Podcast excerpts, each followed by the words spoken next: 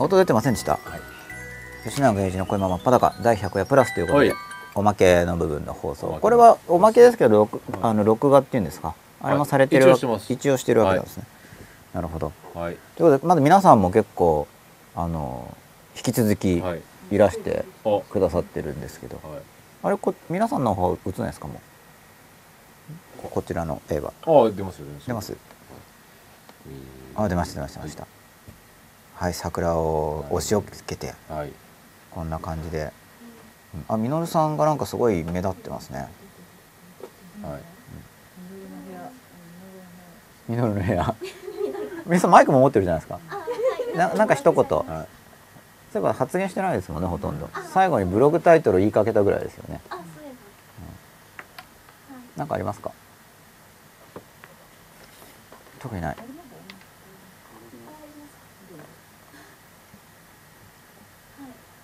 まだ真っ裸続いてます。ということで実況がみのるさんからの実況が入りましたけれども。告知がまだついてますのまあ、何か言いたいことがある方はマイクを取っていただいて、はい。あるいはこのツイッターも見てみようかな。あシャワー帰ってきましたよ11コードさん、うん、タイミングぴったりあって。ー。計算通りでしたね。はい。のぶくんママさんは顔洗ってきましたよ。あ。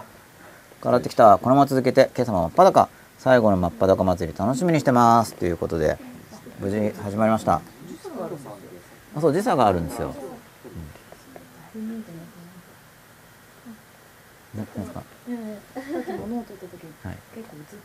あおよ自分の意図より映りすぎちゃったかなっていう感じ？何が何がですか？あ横側が僕のいや違いますえいあ本当だ。ギリギリ顔が入ってたっていうことを吉田さんが伝えてくださったんですね、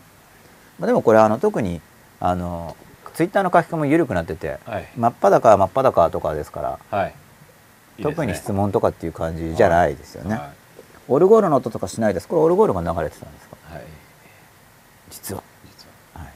まあでももう始まってるんですよね、はもう来てます。で何かあります？マイク。まあみのるさんに限らず。皆さんは真っ裸を見て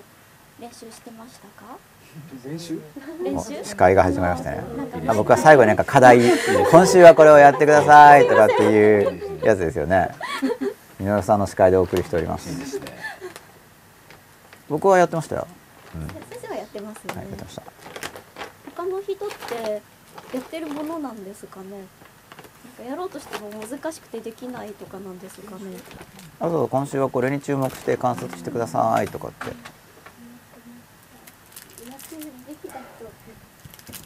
できた時と観察しようと思ってできた時とできてない時と全く意識してない時とあってできるだけやろうと思ってたんですけどちょっとなんかあの観すいませんちょっと今腰が痛くて足曲げてるんですけど えっと足曲げてるところは映ってないのかな？はい。えっと、なんか会社でいろいろ感情が出てくることが多いのでさっきもあの話してたんですけど思ったことをこう会社のメモとかに書くんですよ。もう会社のメモに書いてるから会社の仕事のメモと混じってしまうのでちょっと自分であの忘れて放置ししてる時があってこういう自分的には見られたらやばいとか思う時あるんですけど、でももう掴んでカバンに入れて後で見るみたいなあ感じ。結構見られないで済みました？わかんないです。どっかで実は誰かか見てたかもしれなかいもしれない。秘密のメモだなこれはって思って。なんかこいつに腹立つ的なことを。見られてたらどうしようとかやってるかもしれないです。もう、うん。もうでもまあもうしょうがないです。やっちゃったんで、って感じしょうがないですよね。うん。あ、ふんぬやってるのは私だけですか？ってゆるぼぶさんが。吉田さんがやってるって話何回か出てきてましたけどね。はい。やってる時とやってない時がありに言ってないでました的な効果。あそうですよね。伊沢浜小林さんも思い出した時やる感じですねって1分前にレスが来てます。あ喋らない。あ私はなんか結構自分の課題としていることがこううん、その週に取り上げられることが多くてうん。なんとなく渡りにふ船じゃないけど、はい。結構何回かあったんですなのでなんかもう逆にあよかったなと思ってやったこともありますしフンヌはやってない。です。うんでもなんか、うん、すごい助かりました。まだでもいっぱい苦手なところあります。ここであの扱われたところ。はい。まあ、なかなか全部得意にするの難しいですよね、はい。苦手そうなところを繰り出してるイメージがあるんで、まあ、多くの人が苦手としてそうなところをどんどんどんどんやってるって感じだから、ですけど。ふんぬ本当にシャキッとしますゆるぼぶさんやってくださってるんですね。伊沢浜ごばけさんも感情が分かりやすくなったっていうことで、うん、は1年実践して休憩中と私も割とやっていてラブラギさんみたいにあの職場とかで思い浮かんできたらあのメモの1枚目だと日産の時の日にちだから3枚目にこうちょっと隠して書いてそれをあの置いとくとまた忘れちゃうから、すぐにあの自分の手帳のところに挟ん。だり、カバンにさって入れてすごいわかります。って感じしてました。まだでもすごい自分が未熟でなん。か傲慢で高かったりっていうことがよく分かったので。これからもコツコツコツコツっていうか、うん、なんかその真っ裸に近づいていけるように、100回は終わっちゃうけどちゃんとしっかりしなくちゃと思って。なんか私はなんか真っ裸を見るようになってからすごいなんかこう自分で気づけるようになったんですよ例えばあこれは保証妄想だなとか投影だなとかそういうなんか意識領域がこう拡大したというか自分で自分を気づけるようになったのでよかったです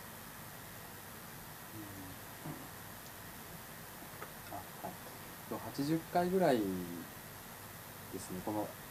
この番組に出会ったのがまあまあ80回とかだったんでだから見てないものの方が多いぐらいで,、はい。で録画全部見ちゃえばいいんですけど全部見るのもったいないんでもったいつけながらあの少しずつ見ている感じです。で一本見るとまたなんか一つ新しい視点を手に入れるみたいなこ,、うん、ことで一歩また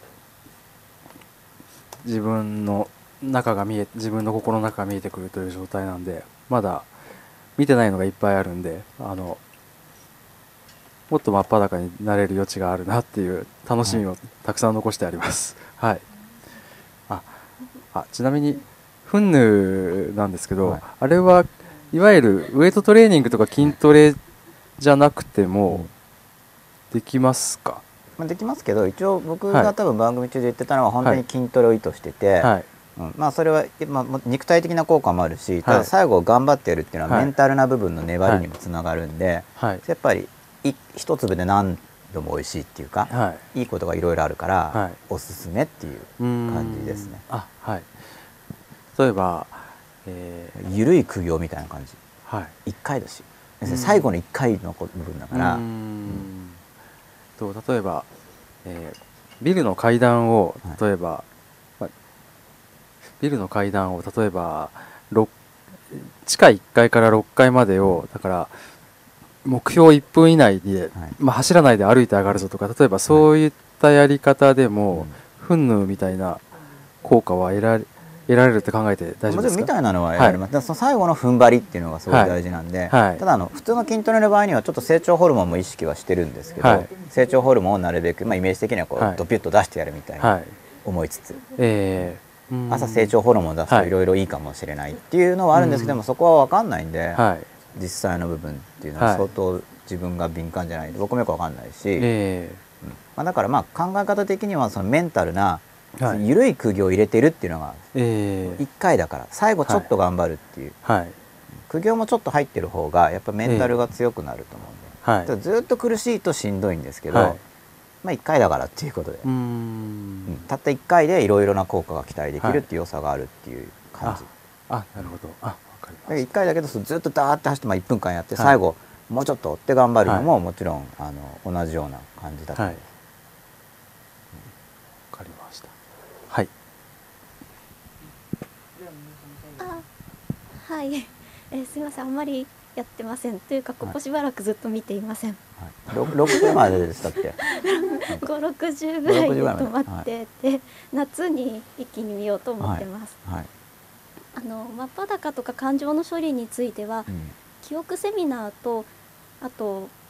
なんかその後の感情を操る方のセミナー、はい。それで大体核の部分が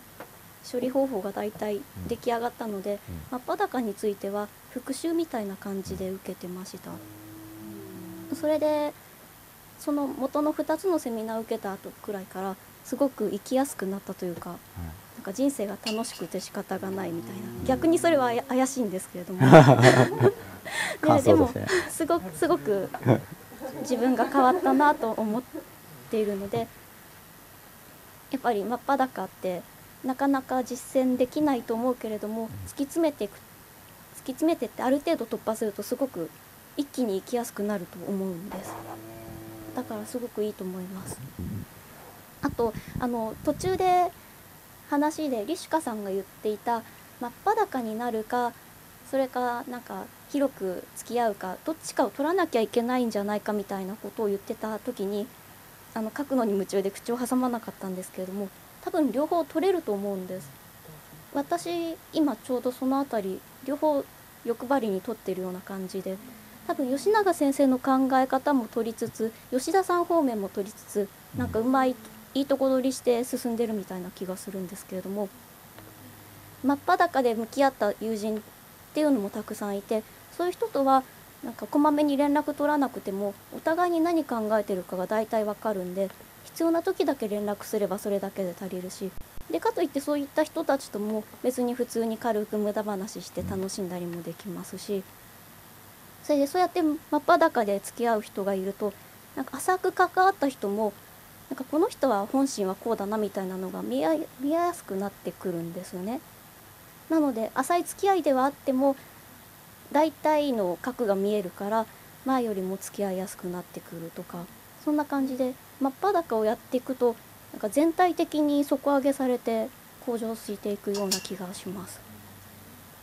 だからきっとリシュカさんもすごく自分のどっちか諦めなきゃいけないとかそういうことにはならずにうまくやっていけるようになると思います。と勝手なことは 蹴っ飛ばしちゃっあまた一周したかな？たあ、まあ、ツイッターでゼロ分前に伊沢浜ごまへさんから実際会社などで人間関係を経験した方々の生の声も聞けて体験投資僕には結構参考になってますというご意見をいただきました、もう結構参考になってますよ。やっぱり、まあ、僕が喋るだけよりも情報量が増えますもんね、はい。具体的っていうか、うん、体験談貴重ですね。なんかここで吉田さん何か語りが入る。ええまあ、僕も真っ裸進行中なわけですけど、まあ、なんかその時のそのその時の周囲の人ともしかして自分が出してったらあのずれて別の場所に行くとかあるかもしれないんですけど、まあ、さっきも言ったと思うんですけど結局じゃあ本当に孤独に孤立するかって言ったらまあそう、まあ、メンバーを入れ替わる場合もあると思うんですけどそんなに孤立することよっぽど自分が本当にレアじゃない限りはないと思うんですよね。自分を出していけばやっぱりそれをいいって思う人も世の中にはいるからそこでまた関係が生まれると思うんで、どう思います？一応今の流れに沿って僕も。ここにこんだけいらっしゃることがもう奇跡ですよ。そうですよ。地球上からね。夜中2時ですからね。10人。夜中2時10人ぐらい。真っ裸について10人以上でかしかも27名がまだ見てるんで、えー、すだからごいうんすごい、ね、もう40名近くで真っ裸について夜中の2時に 話してる40名いるんですよそう。真っ裸について。でもこれやっぱ本当インターネットの凄さですよね。すごいことですよ。やっぱそうまあ少ないんだけどあちこちからこう来れるからまとめれば何十人とかっていうのが。それができますもんねこれ。うんインターネットだと。世界中ですからね、60億人？70億人？60億とかですよね。60億人。まあまあいますよね、うん。1万人ぐらいは。まあもし出会いがあれば出会いがあれば。おって思う人はもっといると思うんですけどなかなか出会いすらないですからねインターネットとはいえ、うん、あゆるぼぶさんから書き込みがありましたよ。真っ裸だと孤立されるっていう強い思い込みがあったことに気づきました。意地まあ意地っていうのは別のありきたり335愛さんなんですけど。まあ孤立する場合ももちろんまあ逆に自分がそれまで殻をかぶっていたからすごい距離の近い人たちと関係性が保てた場合は急に変わったら孤立するかもしれないですけど、うん。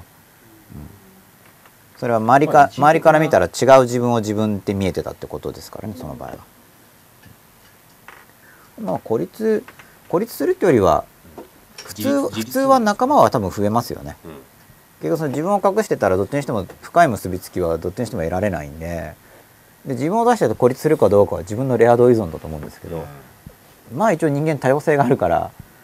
ふ普通はやっていけば仲間がだんだんできていくものだと思うんで、うん。まあ環境を変えれば一時的な孤独感はありますからね絶対ね、はい。どんな状況でもね、うん。まあそれと同じような感じじゃないですかそうですよね。まあ変えれば、そう今までと、うん。要するに今までの概念でつながってた人からちょっと考え方変えればつながる人はもう変わってくるじゃないですか、はい、結局だって周りに合わせてるっていう場合もその周りって小さい人間集団だから非常に別にその人類一般とかじゃなくてそこのローカルルールに合わせてるだけなんでそれをもうちょっと自分に沿ったルールにするだけだからそうなんですよね、また別のローカルルールのところでうまくあったりすると、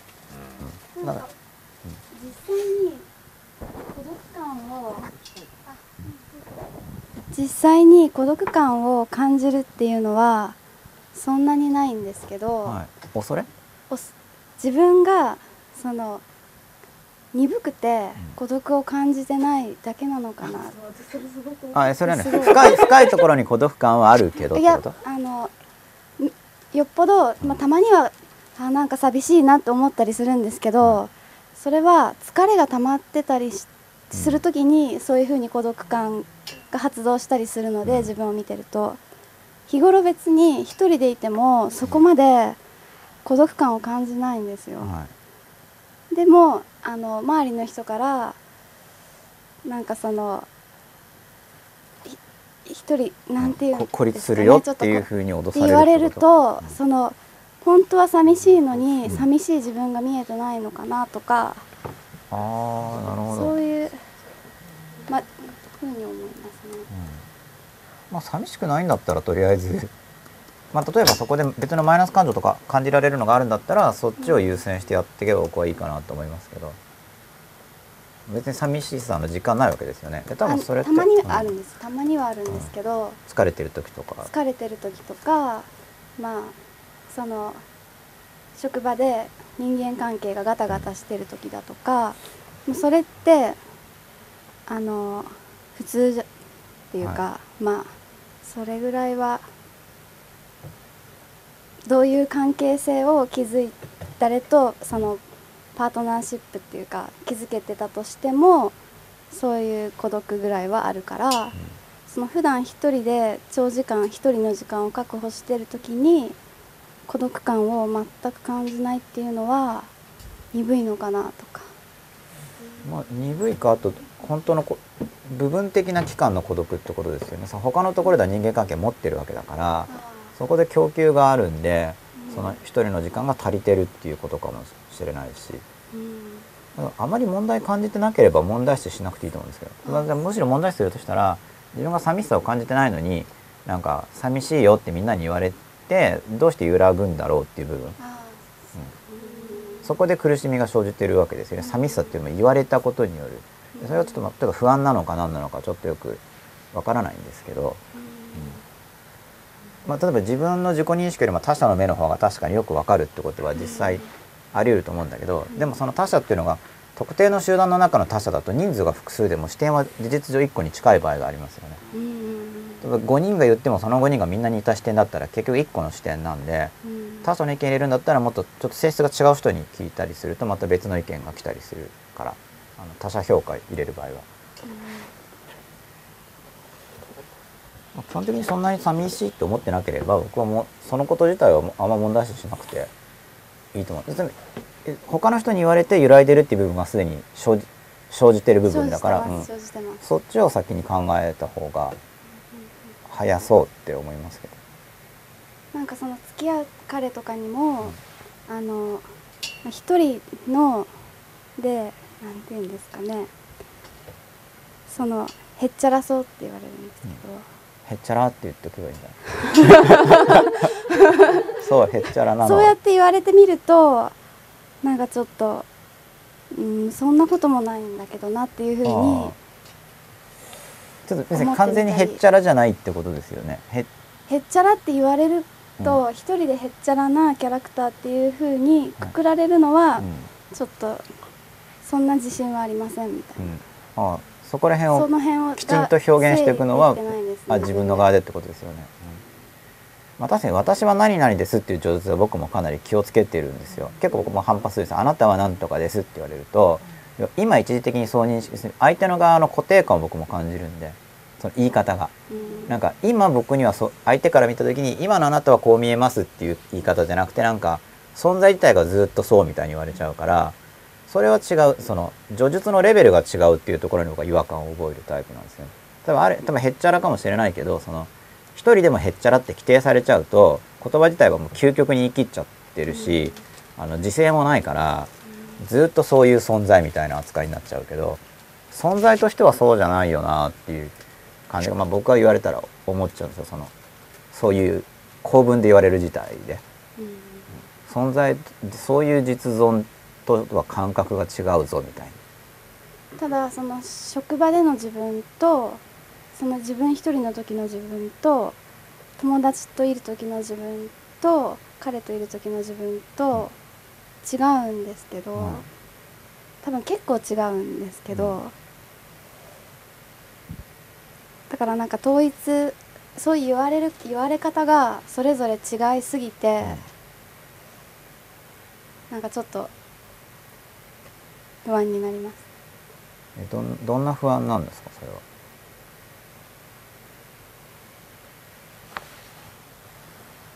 うんどんな不安ちょっと自分はおかしいんじゃないかみたいなこと？なんかその自分自身を全部を出せる人が私は誰もいないんじゃないかっていう風な不安になります。ああなるほど。うんなんかそその場その場では、まあ、出すっていうか自然になるべく自然に努めてるんですけど、自分真っ裸なその人間関係を築く時にでもそもそもいる場所によってあまりに自分が違うのでそのトータルでその自分を自分と付き合っていくそのパートナーみたいな人とのその関係を築けるか不安です。なるほど。まあ、その場合ってだからもともと自分っていうものがあってで他者の原因によって自分が変化するっていう多分そういうフレームで見てる感じがするんですけどうん。おそらく自分っていうものがあって他者っていう要因があってで自分が影響を受けて変化した自分を出しちゃってるって感じだと思うんですけど。ただそれが、その別にそこまで負担がないあじゃあリリシカさんのフレームがってこと？私がってそう多分それ自体は分けてると思うんですけどでも実際にその自分って感じてる存在自体がその他者がいることによって生じてる側面がある。もともと自分っていうのがそもそもあって他者の要因で変化して現れてるんじゃなくてあ他者がいるから立ち現れてきた自分というものがその関係性の中で立ち現れてきているものだとそもそも思うんですよ。だそれこういうものとかの主観客観とかの話とうん似てるんですけど、関係性の中で現れてきてる自分だからそれがもともと関係性から離れたところに自分があるんですかって言ったら僕は、まあ、あるかもしれないけど今その自分って表現されているものとはまたちょっと違うレベルの存在になると思うんですよね。うんそれは関係性の中で現れてきているものなんで、うんその関係の中で全うしていけば特に矛盾はあの出ないと思いますけど。あ関係矛盾は出ないうん、要するにそ一それ全部統合した自分があるっていうよりは他者によって立ち会われ他他者そもそも自分っていうもの自体が他者がいることで存在してるっていうか。うん。でもその他者に合わせて自分を変形してるんじゃなくてその他者によって自分っていうものが現れてきてをるっていう。認識してるっていうことですか？えまあ意識してるとか、まあ、存在レベル。うん。でもともと自分っていうものがあって他者で変形されるんじゃなくてもうですね自体を完全に分離できる自分っていう存在が出てくる前提にその他者の存在があって出てきてる自分っていう部分があると思うんですけど多分。そうするとその誰か一人とずっとって言っても結局その人といる時はその関係性の中でしか常に一緒にいないですよねその相手との。だからその全部の関係性を渡り歩く人っていうのは結局本人しかいないから。あそっか。そうだからそういうちょっと理想を他人的なパートナーでじゃあ恋人の時も一緒仕事いないですよね。仕事の時も一緒。親子関係も一緒とかっていう人物は実際にはいないのでうん、うんうん。あのいないから悩む必要があんまないと。そういうことなんです。わかりました。僕の考えですけど。なんか分かりにくかったですか？うん。分かりにくいですよね。ちょっと抽象的な 話だなちょっと図解をしたいぐらいの。はいもともとはその自分っていうものがあって、その空間の中にいて他者がいるってフレーム自体がもう一個のフレームだから、そんなその自分があるっていう前提を先に置いちゃっていいんだろうかとかっていうのは結構哲学とかでよくありますよね。その存在についての僕なんかよわかんないですけど多分まだ自分を出し切ってない感じがするんですけどねなんとなく。全ての関係性において石川さんが。もっと独々しい自分を出したらいいんじゃないですかでもなんとなく多分抑えず要するにやっぱりいい子ちゃんを気取りじゃないですけど多分そういう育ち方をされてるような感じがするのなんとなくですけどね。多分全てにおいてはそういういい風に見られる自分を演じてしまう部分があるのかなっていう感じがなんとなく感じる部分がある。演じてる感って。うん出したらいいじゃないですか。真っ裸ですよまさに。演じてる感っていうのはあるんですか自覚として、ないんですよ。うん。あないんですか？ただでもコロコロ変わってる自覚はあるんですけど、どん。な感じあマイクどうぞ言われ方では言われ方っていうのもあるんですけど確かに違うなっていうのも自分でわかるんですけどでもそれを意識してやってるっていう感じはないんですけどでももしかしたら無意識的に計算とかしてやってるかもしれないですよね。うんまあそうですね。はい結構だから要するにしつけとかって自覚症状ない状態で抑圧されてることが多いので、うんそれが当たり前だと思ってるんですよね自覚症状としては。うんでもそれが本当の自分じゃなくて要するにしつけってこうあるべきだっていうのをちっちゃい頃から刷り込まれると本当の自分の感情っていうのはすごい奥にあったりしてそこがいびつになっていくっていうのは僕はあるんだろうなと思いますよねすごく。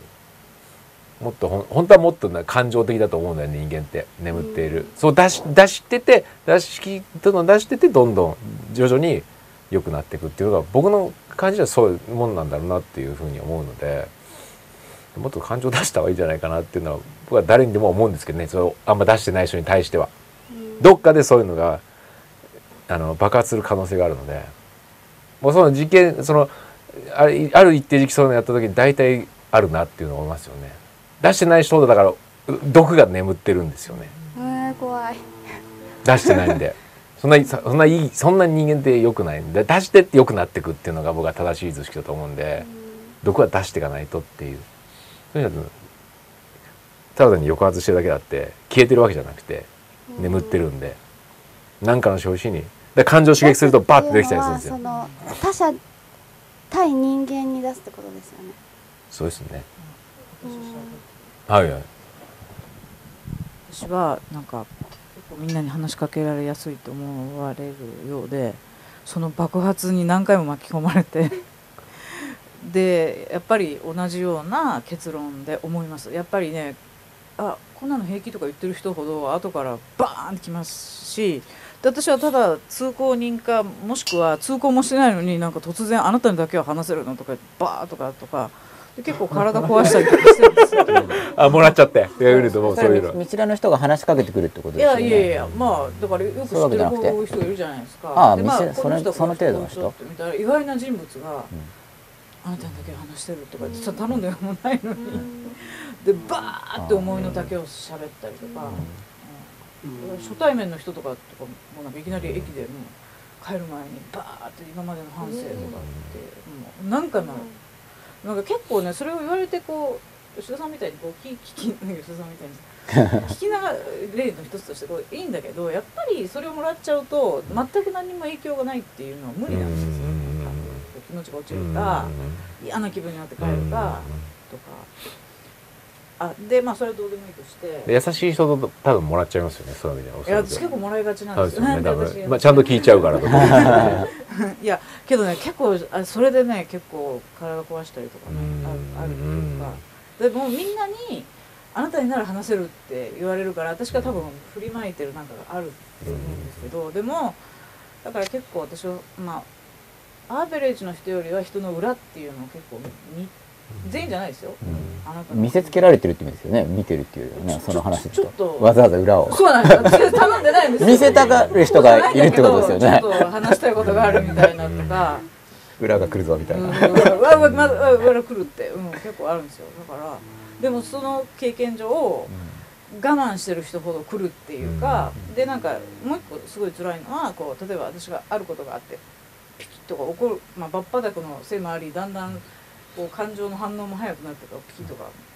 来ることがあったとしたらそれはあなたは子供っぽいからあのすぐ怒るけど私なんて平気って言ってる人が半年後に私のところにバーンって爆発したりとかそれはすごい理不尽に感じるわけですよ。説教された人間にもっとひどい集体をこう見せられてとか,、だからやっぱそういうのをこう優しくなくてもやっぱそういうのをこう見ちゃうとやっぱ疲れますよね。うん。何のことか分かんなくなりましたが。その今までそういう風に出てなかった人がいきなりバーンって出るんですか？そうですそうですバーンって出るパターンと集団というのを利用して出すパターンがありますね。ほ要するに要するに例えばクラスでううん。じゃああのあいつを無視しようぜっていう時にそれに同意する人は普段出さない人だったりしますよね普段出してる人はそれに同意はしないんです自分の判断でするので感情出してれば。でもそうじゃなくて自分の判断じゃなくてその集団の意思に任してそこで自分の毒を少し少しずつ出すっていうパターンはあるなと思いますね。ちゃんと自分で普段出したらそういうことにはやりたくないので自分の判断で怒りは素直に出しますけどそういうことやってないとその集団に流されるというか集団の悪に流されて毒を集団で出すっていうのはあるなと思いますよ。それってそう出してる人も思いがけない毒が溜まってるそうだと思うんですよね。でちゃんと普段出してればそれはちいけないことだ。誰かを誰かを孤独にしようっていう概念とかは一番やんないやるべきやっちゃいけないことだと思うので。けどその出すか出さないかっていう普段は抑えててもその人をやるかやらないかっていうこうシチュエーションがバッてきた時にやるっていう方を掴んじゃうっていうそこのマインドだから保身じゃないですか基本的に感情出さないっていうのはだからうんついにそれもありました多数の方に同意してれば保身ができるので自分の感情ではないですよね。だから世間一般でいい人っていうのは僕は一番疑ってきた部分はありますけどねそういう意味では。あだからそれ一番怪しいな まあ、押さえつけてるいい人って場合ですうよね、んなんかあの去年1年間秘書のお仕事をしてたんですけれど5人秘書がいて1つの部署に。でなんかその女同士のいじめっていうのを生まれて初めて経験してそのすごい壮絶なぐちぐちとなんかその無視し合いみたいなのがあってすごいびっくりして。それって当事者意識当事者意識ってありましたそそうあの中に。私はあの理不尽だなと思って,、思ってちょっと外の私もいじめられてたと思うんですけど、まあ思うんですけどみたいな感じなわけで。まあちょっと当事者意識が低いですね、思ったんですけどでもそれで気にしちゃうっていうのはどういうことだろうと思って、うん、周りのみんなは？あそのいや周りいや誰もわかんないんですよ。その多分その女の子同士しかわかんなくて多分一部の男性とかですごいよく分かってる人は気づいてると思うんですけど多分一般的にはそのギクシャクしてるようには見えないようにやっぱ仕事仕事でこうやるからあれだったんですけど表面化はしてましたね。虫とか。えししてたけどよく見てる人じゃないと分かんないってことでしょ？表面の声に出てるけど、そうですそうです。うんうんうん。でもあれそその年齢までそれをや味わってないだけだってそうなんですかね。すごいびっくりしてまあそれがこうびっくりっていうふうにいくのがだから僕は感性としてはやっぱラッキーっていうかそのび傷つくっていうよりびっくりっていう方がもうちょっとニュートラルな。だってなんかもう大人なのにびっくりじゃないですか、うん。うん、ってことは一応自分の方が成熟してるっていうイメージ？み未熟だと思うんですけど、うん。でもあんまり無視とかはしないですよねうん。さすがに。ですごいびっくりしてでどうしてそういうことをあでもその夏ぐらいに反応しちゃったんですよ。そのある人の無視されるのはまあ別にまあまあいまあいっかと思ったんですけどその別のあのままあいいかと思ったんですけどある人からのその間接的無視みたいなのはちょっと嫌だったんですよ。でなんで嫌なんだろうと思ったら自分が抱えてる不安を不安？将来に対するあこうなったら嫌だなっていうのをその人に反映反投影しちゃってる自分を発見してあそれでこんなに嫌なんだなと思って。だから結局自分の問題じゃないですか。自分がそうなっちゃったら嫌だなっていう要素。その人が持ってるあ持ってたんですよ。こうなったら嫌だなっていう姿がを持っててでそうなる不安を自分も、まあ、持ってるってことですよね、なのでその無視とかが無視っていうか、まあ、間接的無視が嫌だったんですけどでそれででもこれは自分の問題だからと思うようにしていたらその間接的無視が気にならなくな気になるんですけど、まあ割り切れるようになったんですけどでも結局その5人いるうちの私じゃ私はだからなんかあんまりかその中に入ってバチバチって感じじゃなくて間にいる人って感じだったんですけど、そのすごいいじめがあって。派閥そう派閥争いっていうかなんかいやあるんですね。なんか女の何なんですかね。なんかこそれってやり返す同士同士なんですか？それとも一方が一方なんですか？う一方が一方にです。うとするそう。なんですよそうなんですよ。そう。なんですけど力はないですよね。し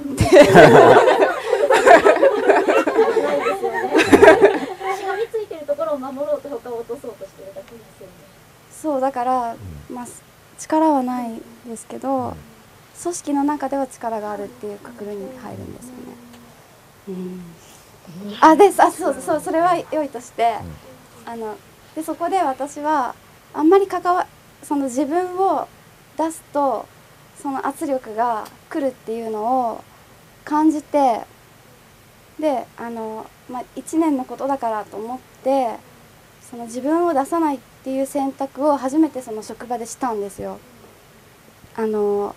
今まで職場でそういうふうな選択をしたことはなかったんですけどこの1年についてはちょっとなんかその仕打ちを受けたくないからとりあえずおとなしくしてあのっていうふうにしたら他の人との関係がちょっといびつにななりました初めて。だからやっぱりその自分を出すっていうことで今まであの別の人とちゃんと気づけてたんだなっていうその自分を出さないとなんかちゃんと気づけないんだなっていうのをすごい感じました。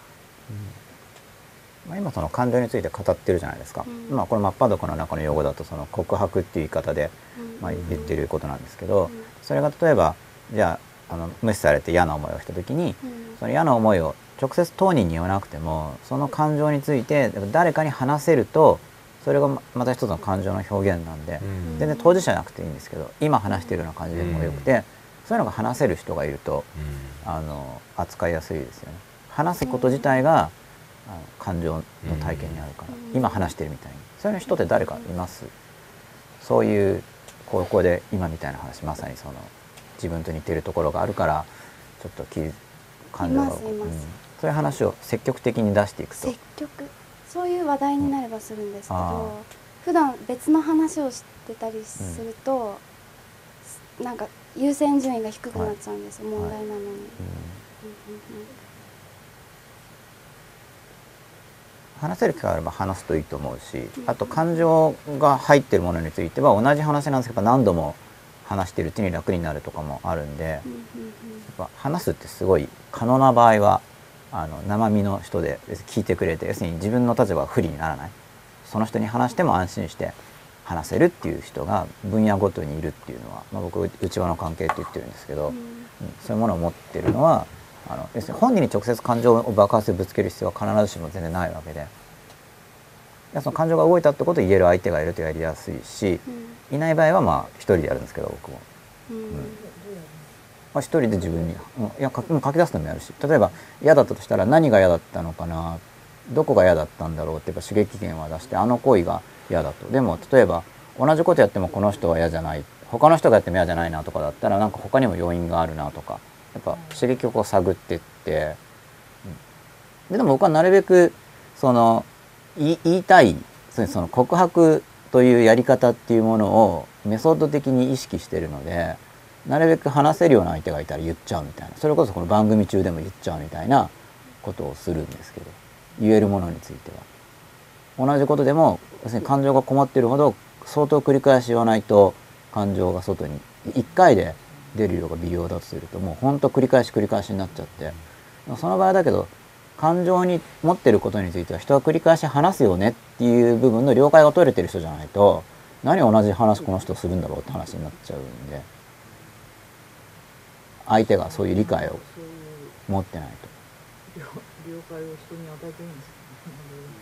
でうん。なんか自分で興味深かったのは自分が移動するって分かった瞬間それをいきなり認識し始めたんですよ。あすごい嫌だった。すごい移動できる。すごい嬉しいみたいな感じでバーって出てきてあそんなに嫌だったんだ私。っていうふうに。うん。うん。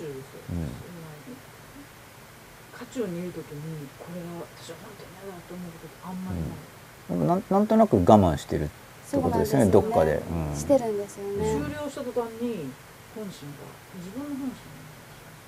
でもあこんなに嫌だったんだなんか自分の心も今なら表現していいっていうのをこう頭で考えてなくても心がこう今はその時じゃないとか勝手に我慢して結局それを受け入れるだけの勇気がないってことなんですかね私ってサバンナルモードに入ってるような気が今ここで辛いと言ってしだからマラソンじゃないけど、うん。ゴールした途端に倒れたらってみんなあそこで倒れる必要ない、はい。うん。もうちょっと50メートルぐらい倒れてもみんなあそこ越した途端に倒れるじゃない。うんやっぱあそこの線を越えるまでは今ここで倒れても何の得にもならないとかって思ったりしまあそうなんですかね。うん。でもなんか辛いっていう思っちゃうから、もっと辛い。そう思わないように自分を自己防衛本能うん。本当自分を騙してるうん頭で分かってなくても体で騙しますようん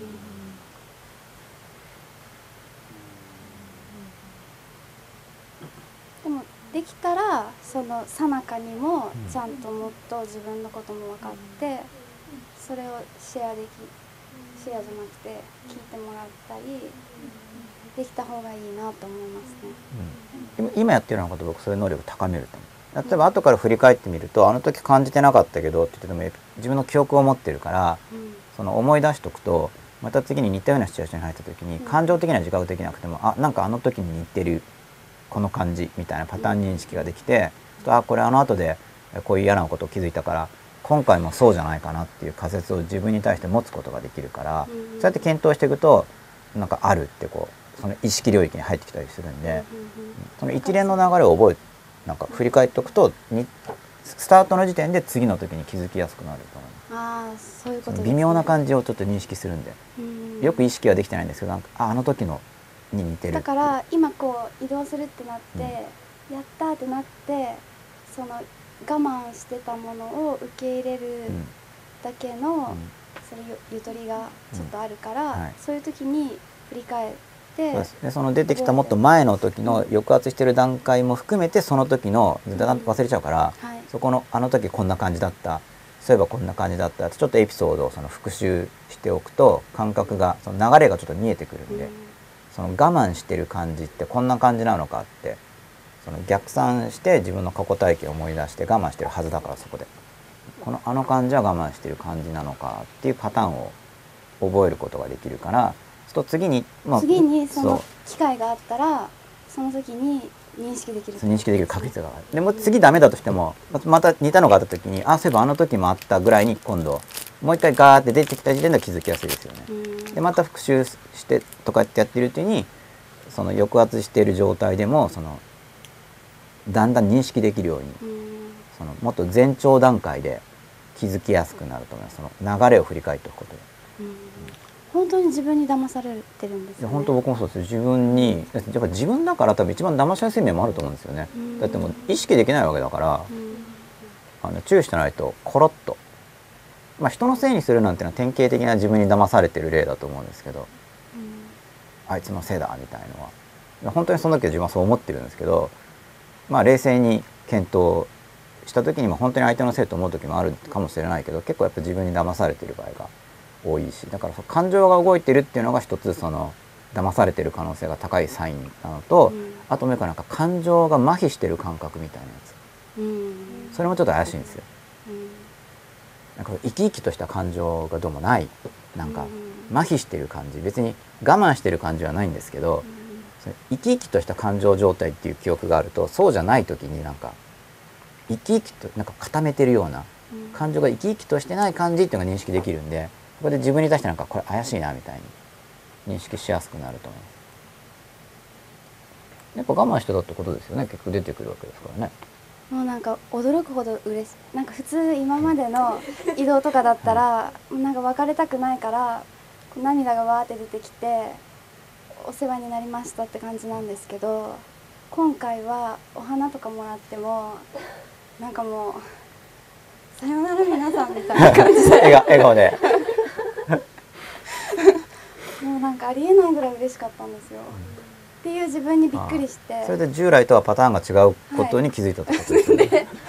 これまで悲しかったのに。ねなんかもうそういえば嫌だったって思ってそしたらもう止まらないぐらい嫌だったんですよね。そのうん。だからその真っ裸を見てやってるつもりだったのにその3月の終わりになってその1年我慢してたんだなっていうふうに最後でまた気づいたのはなんか道のり通しっていうふうに思ったんですけはど多分遠いです。僕も遠いと思う。うん。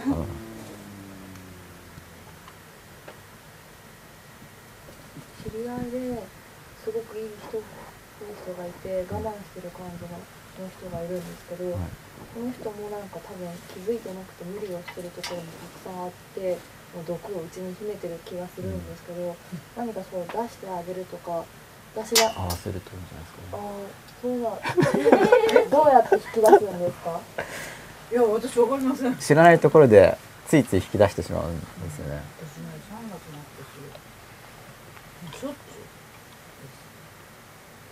なんかきっですか？けがあ引き出さない方を聞きたいです ついつい引き出しちゃうんですよね。毒もあればいいもちろん毒もあれば、毒ばっかりみんな別に毒を出してるつもりじゃないと思う,、思うんですよ。心に抱えてる言いたいことを言うみたいな感じ？でも例えばそれが別に目に出ることもあるあの C だからあなただから信用できるって言われていいこと言われることもあるでも表裏なさそうな感じするじゃないですかなんか話してて、そうですかうん、そうあると思うんですよねそういう意味で。だいい意味で適度な毒が入ってる感じがするので出しやすいんだと思いますよね、あうん、普普通に話してこう。あこのこのこの毒のある人にどこ行っても受容されそうな感じ。授与されなっていうてか向こうの毒の方が強そうだから安心して言えちゃうみたいな。別にピュアピュアにろ過してからアウトプットしなくていいっていう。先ほど言われたあの話してそれを受け止めるなななんこの人に話してね。大丈夫。大丈夫っていう人をはいったから、多分そこなのかなあそうそれに見えるんだと思います。で私は人を見てもこの人は大丈夫とか全然わかんないのになんで他の人はわだから私はなんかすごい。でそういう見方してないからですよ逆にでだから。あそうそそう。だから大丈夫そうに見えそうるんですよですそうです。だから出せるそれだからそういう刺激をあの与えてるんですよね。いいいい意味でですよ。だから安心感与えてるんですよ。うん表裏ないそうですね。相手をオープンハートにするっていうのは、うん。それはすごい感じますよねいいでも本当に。うんなんか素っぽいですもん。でもまあそれも来るし、まあ、ちょっと愚痴っぽくなってたらあれなんですけどあと表裏のある女子からの攻撃に凄まじいものがあるから、わかん。ない表裏つけろよっていう攻撃が来るん。じゃないですか何素直に生きてん。だよってことじゃないですかお表と裏をこっちださっき言ったように私こっちとらなん。か装ってん。のに表裏何何頑張って私服できてん。だよみたいな、ある女子に攻撃される女子の会みたいなのを作ってうん私たちのどこがいけないんだろうみたいな。そういう飲み会とかもよくやってます。やってるもうすでにま動いてるんですねその飲み会は。え No, we can't とか言って、うん。冗談です。いじめはできない冗談です、あ会は動いてないんですか？どこからどこからが冗談かわからない。あノーノーウィーキャントが冗談。No, we can't が冗談です。会は本当にやってるんですね。いじめができない。うん、表裏上司にはみたいないやそれそれ引き出してあげたいわけですか？そのさっきの質問っていうのは。その人に、はい。あまりにもそういう役を疲れますうん、そうだからなんで引き出してあげたいんだろうっていう自分の方を見た方がいいと思う。ある意味まあおせっかいっておせっかいだけど、こう一緒にいて関わりたいわけじゃない私ばっかりこう話をしてこう怒ったりとかして相手もこう何も言ってこずにずっとこう受け止めてくれてるばっかりであいい人だから？そうです。うん。喧嘩にもならないし私が一方的に怒ってることが多いのででも本当に受容してるように見えないってことですよね。本当に受容できている。んです一方的に怒った時にこの人全然大丈夫仏みたいな感じじゃなくて本当に大丈夫な感じはしないってことですよね。いつも笑って聞き流してて本当に喧嘩にならないというかうん。怒ればいいのにうっていうこととかもっと吉田さんが言ったみたいにうん。本気でこう話し合いたいのにこう言ってこないなーっていうのがちょっと悔しくてあとこの嫌なこととかもこうネガティブなことは言いたくないとかって言ってうん。こう話してくれないからもん。っとそういうのも本気で分かり合えたら真っ裸になれたらいいあのになえそれ男性、男性に。うん、なんか爆爆発 爆発時が近そうな雰囲気ありますよね。いやなんかわかるそれ。なまあ何そのですか？話 A プラスプラスっていやなんか爆発が気が近い。爆弾評論家。近く来るぞっていう。地雷評論家って地雷向こうから向かってくるんでしょ。地雷をこうやってあれしてるとブーメランがガーンってくるからね。ななんだっけ？人間を追いかける爆弾なんて言うんでしたっけ？わかんない。わかります。スタンドミサイルですか？え？いやいやバリスティックですか？なんかわかんない。詳しいですねさすが。いやいやでも私ももう一つ学説が学説じゃなくて、はい。あしまった。顔映さないようにしたの本名言ってしまいました人説があるんですけど、はい。あのなんていうのかな。そういう効果が出るようにやるじゃない。な何が？何効果？そういう効果が出るように。そういう効果？だからなんていうこうやってどう対処すればいいんですか？って対処し、うん、その対処の上を行くようにだからその。いや相手を爆発させるの方ですかそれまあいろんな意味で。いろんな意味で。うん。まあやっぱ挑発したらいいと思いますよ。そのなんか、うん、挑発の仕方は別にベーシックな怒らない人の挑発の仕方はベーシックとかそんな基礎を教えてどう何なんだっていうのはあるんですけど例えばその怒らないところが腹が立つとかっていう攻めは基本。その怒らないところが本当腹立つとか怒らないことで私が怒ってあなたは私より上だと思ってるんでしょとかそこら辺の切り口が結構ね基本的な入り方ですね。着火するた着火ってあの爆発させたらダメですよ。爆発させたい場合はね。えでも私その人はうちの言う相手として使った方がいいと思う。でもいまいちすっきりしてないんですよね。ガーって言ってもだから。その。えいいんですか爆発させて旦那さん。でも一旦爆発すると今度もうふふりふ、うん、爆発させるとね DV とかまでいっちゃうかもしれないですね。貯めてたら。でもちょっとずつ抜いた方がいいんじゃないですかね。抜かせたいっていうのもあるしあと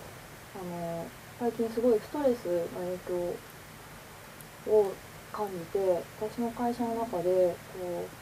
ストレスが元でこう難病とか病気になる人がすごい出てそういうカスタマーセンターとかで電話を取るいつもこう苦情を聞いてる人だとやっぱり原因不明の難病とかになるそ人がう大変その仕事ですもんねでも割合的に多いんですよ。うんそういう話を聞いて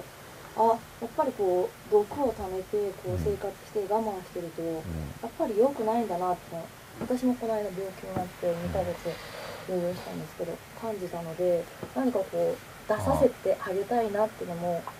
相手の人から。あまず自分のを出した方が自分が出したいやつを投影してるかもしれないから。でね私は最近出しっぱなしだったんですけど、旦那さんはね毒受けに使うよりもっとそういう職業の人とか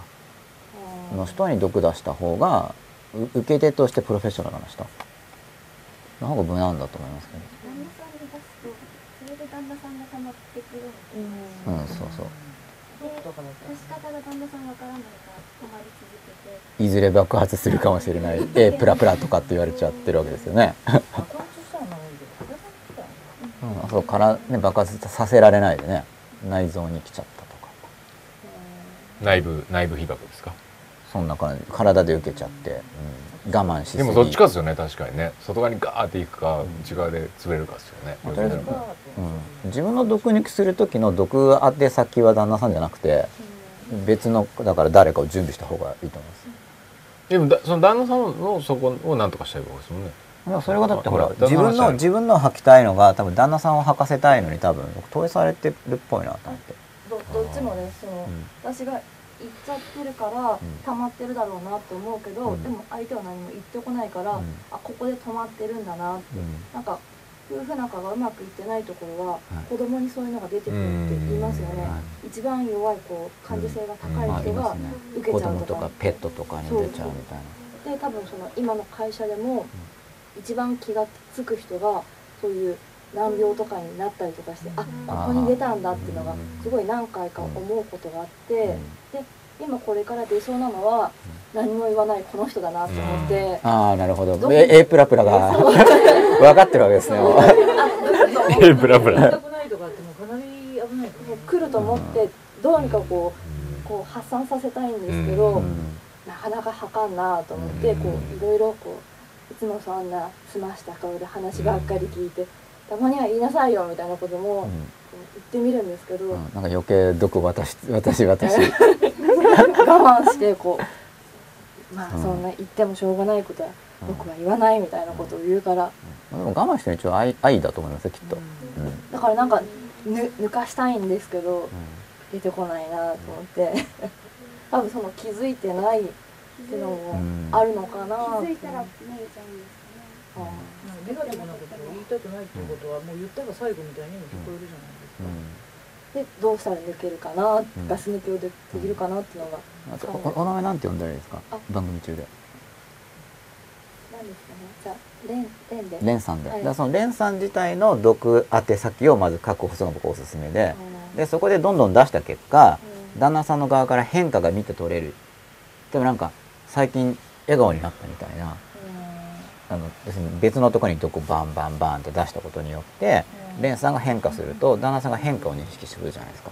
でそうすると多分興味が喚起されて「どうしたの?」って言って、まあ、こういう人に言ってんだとかって言ったら「俺も」ってなるかもしれないし、まあ、自分の毒を抜けば自分も受けられるようにもなるんで。例えば「どうして言わないの?」ってことなんですけど毒バンバンバンバン吐いてる人は受容してくれなそうだから、あー。残念ですねうん、でそこはやっぱ自分がもう一回どっかで出して自分の側がのが抜けてくるとなんか受容してくれそうな雰囲気になればむしろなんか我慢してたのがガーって帰ってくる場合もあるだろうし。ら暴力に出ないであのでかい声とかで帰ってくるとしたらやっぱすごい自制してや出してくれてるっていう感じだと思いますよ。例えばどこで出すんですか？あもうそう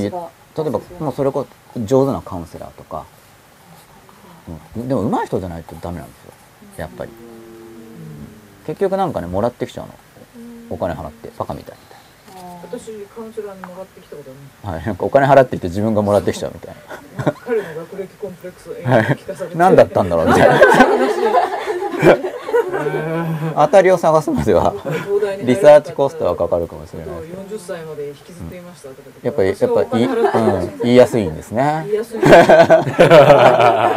はあの職業意識を忘れさせるぐらいのパワーが 強力だからな私なんかそのカウンセラーのために切り抜きとか持ってたらあこれ役立つと思いました。自分でやってるわけ知らなればよかったのか。うん、向いてるかもしれない。ですよジェンちょちょっとジェンさんに出してみたらどうですかこの機会、うん、ちょっとあの今私弟が俺はもう体あ全然関係ない。モードに入ってるんですはい。俺はもうあの胃潰瘍で体が悪い。もう病人なんだそれ真似してるんですね弟がねもう死ぬみたい。な感じでこの間ちょっと帰った時に出した薬があって、でそれ私2錠飲んでたんですよ。でびっくりしたと弟あ死ぬって言ってるけど私2錠飲んでて生きてるよ。私私夕食後にじゃあちょっと薬飲みますとか言ってお前2錠飲んでる。で先週ついにそれよりもっと強い薬飲みました。胃酸がなあでもまあそれは3月に起きたそのなんか爆発事件からちょっと症状があるあじゃあ関係してるかもしれない、うん。私あんまりストレスが出てまあないし、なんか、うんまあ、でかいしうん頑丈なんですけど、すいません話しあと運動してもストレス耐性上がりますよ。あの肉体作ると、うん、まあ散歩するとか。まあ僕散歩好きなんですけど、散歩かなりいいんであのほんとほんとブラブラ散歩、まあ歩き方もまあ周りの人が不思議に思わない程度にブラブラと職質とかされないんですか職質の僕ね全然されたことないですね。意外に。道は聞かれるんですけど。職質全然なんかされないですね。なんかねすごい聞かれるんですよ。多分ねゆっくり歩いてるからだと思うんですけど。世間の人からスタッタッタッタッタって言ってるんですよ僕散歩してる時は結構ねのんびりそう。顔見てるんですか、僕結構マスクとかしてますよ。わ かんないけど。マスクを含むあマスクを含む。私の友達もうやたら道聞かれる人多いんですよ、はい。ああみんな大体いい人数はい、あとじゃいいいいいいと思っておきます、うん、本当誰かに連鎖の側がまず向こうに話させようってする、まあ、するのもいいんですけどリスクもあるわけだから、我慢してるのをあえて決壊させてしまってどうなるかリスクがあるわけですよね。まずやっぱ自分自身がそこからどんどん回復、うん、する。あと同僚同士とかでももし言い合えれば同じ悩み持ってる人だったら。うん。まあ、そういう相手いなかったら無理しない方がいいですけど、ね。まあ今とかでももし差し支えなく言える範囲があればこういう場所とかでも言ってもいいと思う別にその言うことが大事なんで例えば具体、まあ、プライバシーとか問題がないレベルの具体性でこういうのが別にそんなに激高激高しても僕はいいんですけど、まあ、恥ずかしいだろうからっていう意味で、うん。まあ、そのこういう機会に言うとかもいいと思いますよ。やっぱ言うことが表現しない表現する先がその彼しか今いないっていうことですよね。その。うん、います？他に。うすると全部彼が受けることになっちゃうんで、まあ、それかも受け先を分散させて負荷を下げるとか。もともとクレームでもらってますからね。うん。クレーム受けてるんですよね。あ私はあ、受け違うんですか。あ、じゃあまあその人に比べればまだもっと役。うん。私もそう内と外の話があった時に本当に内のことを言える相手がいないいないなと思って、で彼に言ってた時もあるんですけど、はい。萩口が彼しかいなかったり、うん。うん。案の定弱って彼 も我慢して愛情で受け止めてるんです回ね答がまあ山盛りでよかったです。ね。もう今キャパ全然ないんですよもうそろそろギリギリ。もうギリギリでああのもう散々やってしまったことに気づくのもなんなんですけど、はい。それでもう行き先を自分を失っててでなんかまあちょっと子供の頃のあのからずっと抑える傾向があったので、はい行き先がないのは知ってあの、えっと、リシカさんは結構初めてそういう体験があったあの会社でとか。私はもう小学校の時とかにもう知らんいきなり女の子とそんなに親しくないのに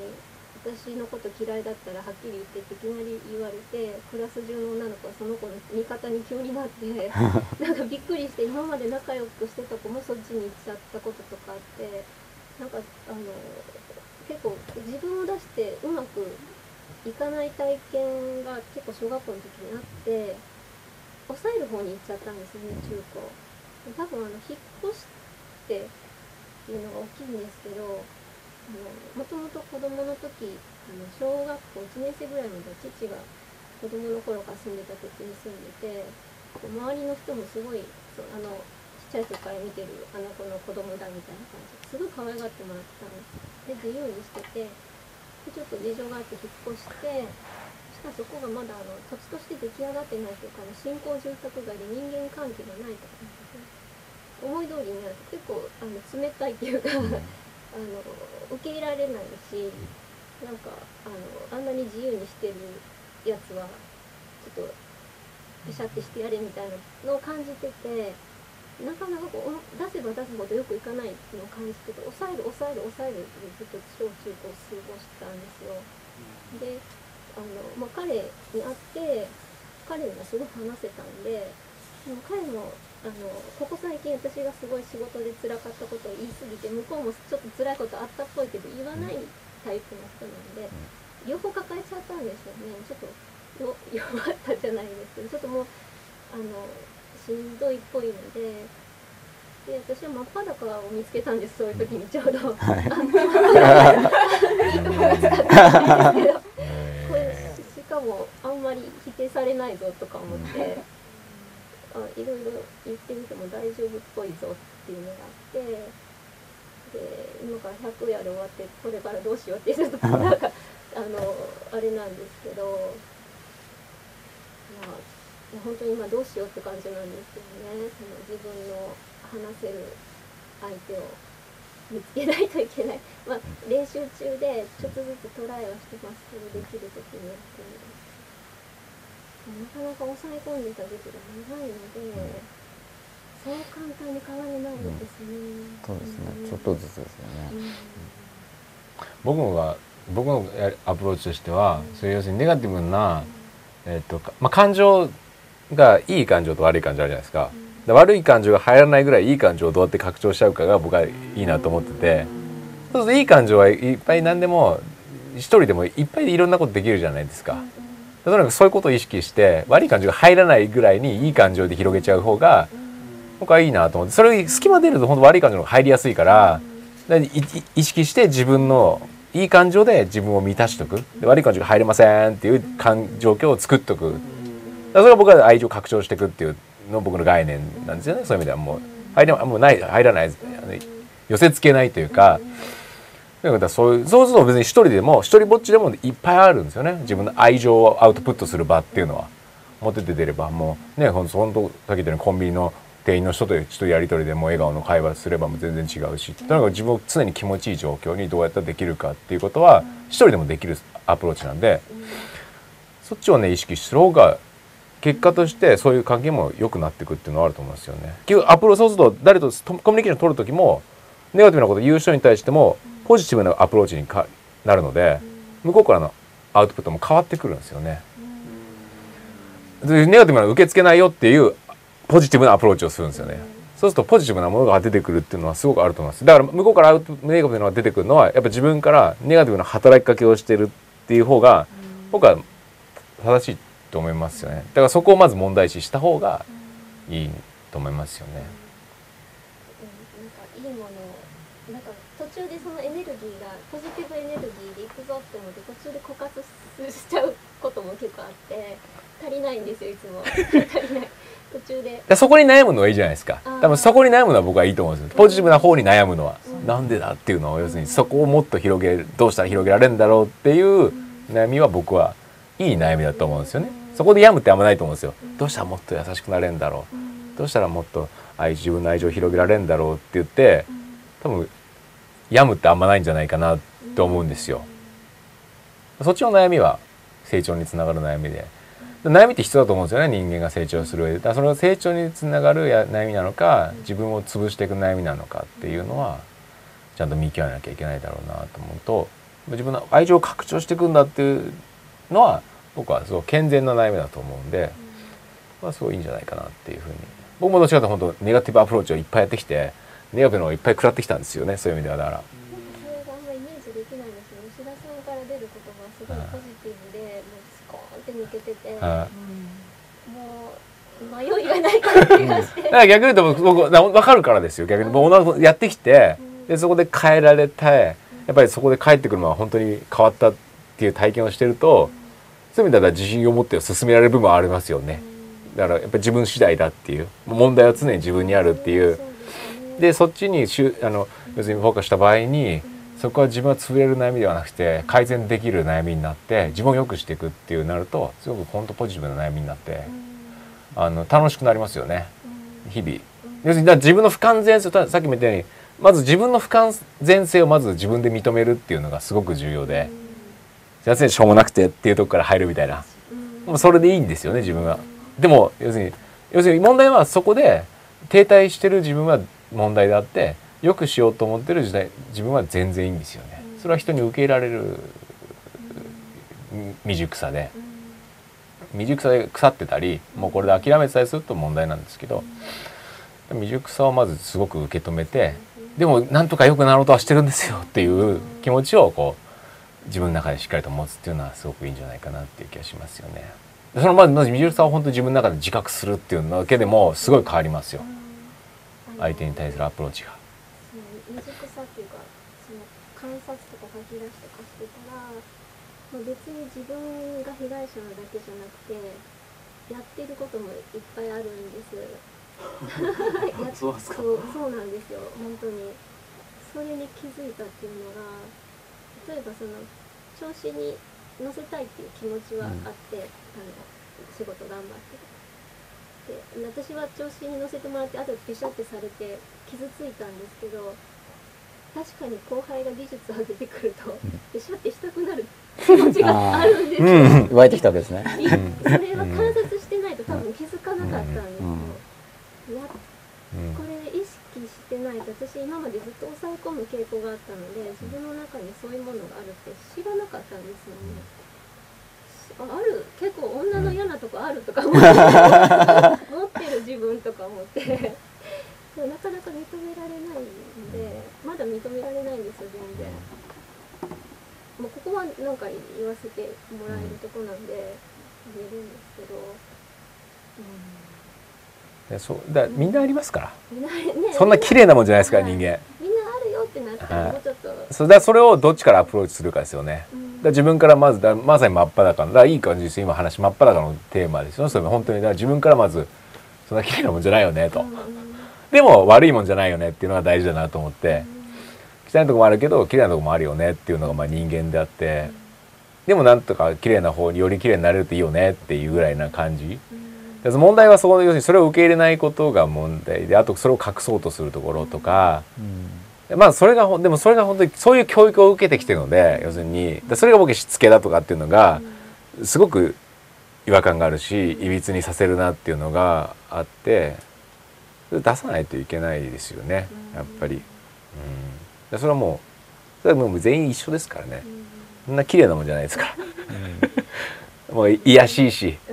やらしいし、うん。まあ、それが前提ですよね。う。ん。でも優しいしうん。温かいしっていうのをやっぱりどんだけ共有できるか。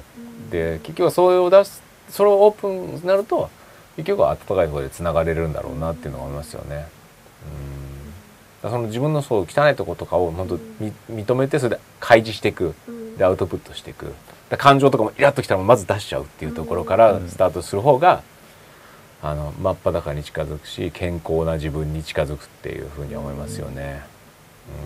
まあ、その彼氏に出してるわけですよね、そしてまずその彼氏が自分を守れてないわけなんで、あの知識と情報を与えると強化されるんですよ。相手のシールドが、それはその要は自分のその感情を描写して言うことによってその言うこと自体に治癒効果があるっていうのを知識として相手に渡すことがすごく重要なんですよ。そう自分が話す、まあ、聞いてもらうというか話す。話す、ことでいいっていうのがそうしないと話を聞いた後に聞いてる人が何かしようと思って疲れちゃうんですよ。なんかしようとしていっぱい言ってくれてる。そう。だけどそう話すことが治癒効果だから聞いてくれるだけでよくてあなたに責任があるんじゃなくて聞いてくれるのが嬉しい。で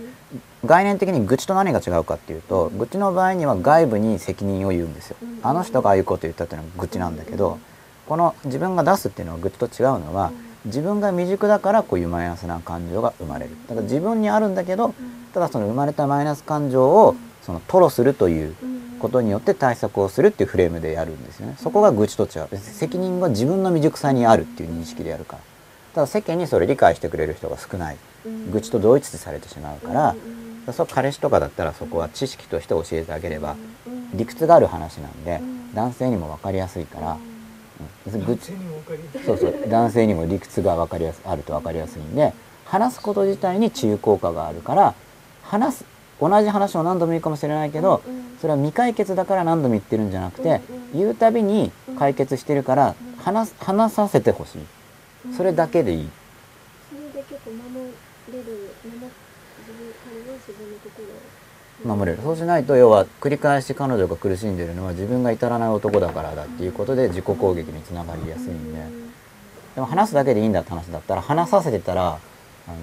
与えてることになりますよね。本当にそうなんです。話すだけでいいんですよ、解決してもらおうとか思ってないんですよ、うん。ここは結構しっかり伝えないとね。何とかしてあげないとでも僕の職場じゃないから僕にはパワーがないって言って無力感を感じてるかもしれない。うん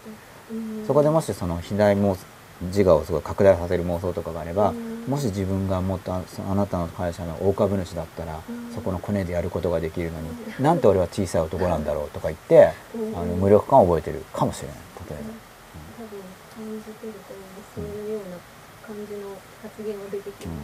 状況を変えるんじゃなくて要は話させてくれればもうそれが与えてるですね、うん。そこをよく伝えてあげないとまさか話してることで与え話させてるだけで与えてると思ってないんですよ。なるほど。何とかしてほしいから話してる。うん多分解釈されてると。その相手が溜め込む以上だかうん。らそこの枠組みを相手がしっかり抑えれば相手がもっと楽に聞けるんですよ。要は同じことを繰り返し話させててもいいんだみたいな。それもし伝わればね爆発的に言わなくて描写でもいいんでガーって激高して言わなくてもこういうことで腹が立って悲しくてって言って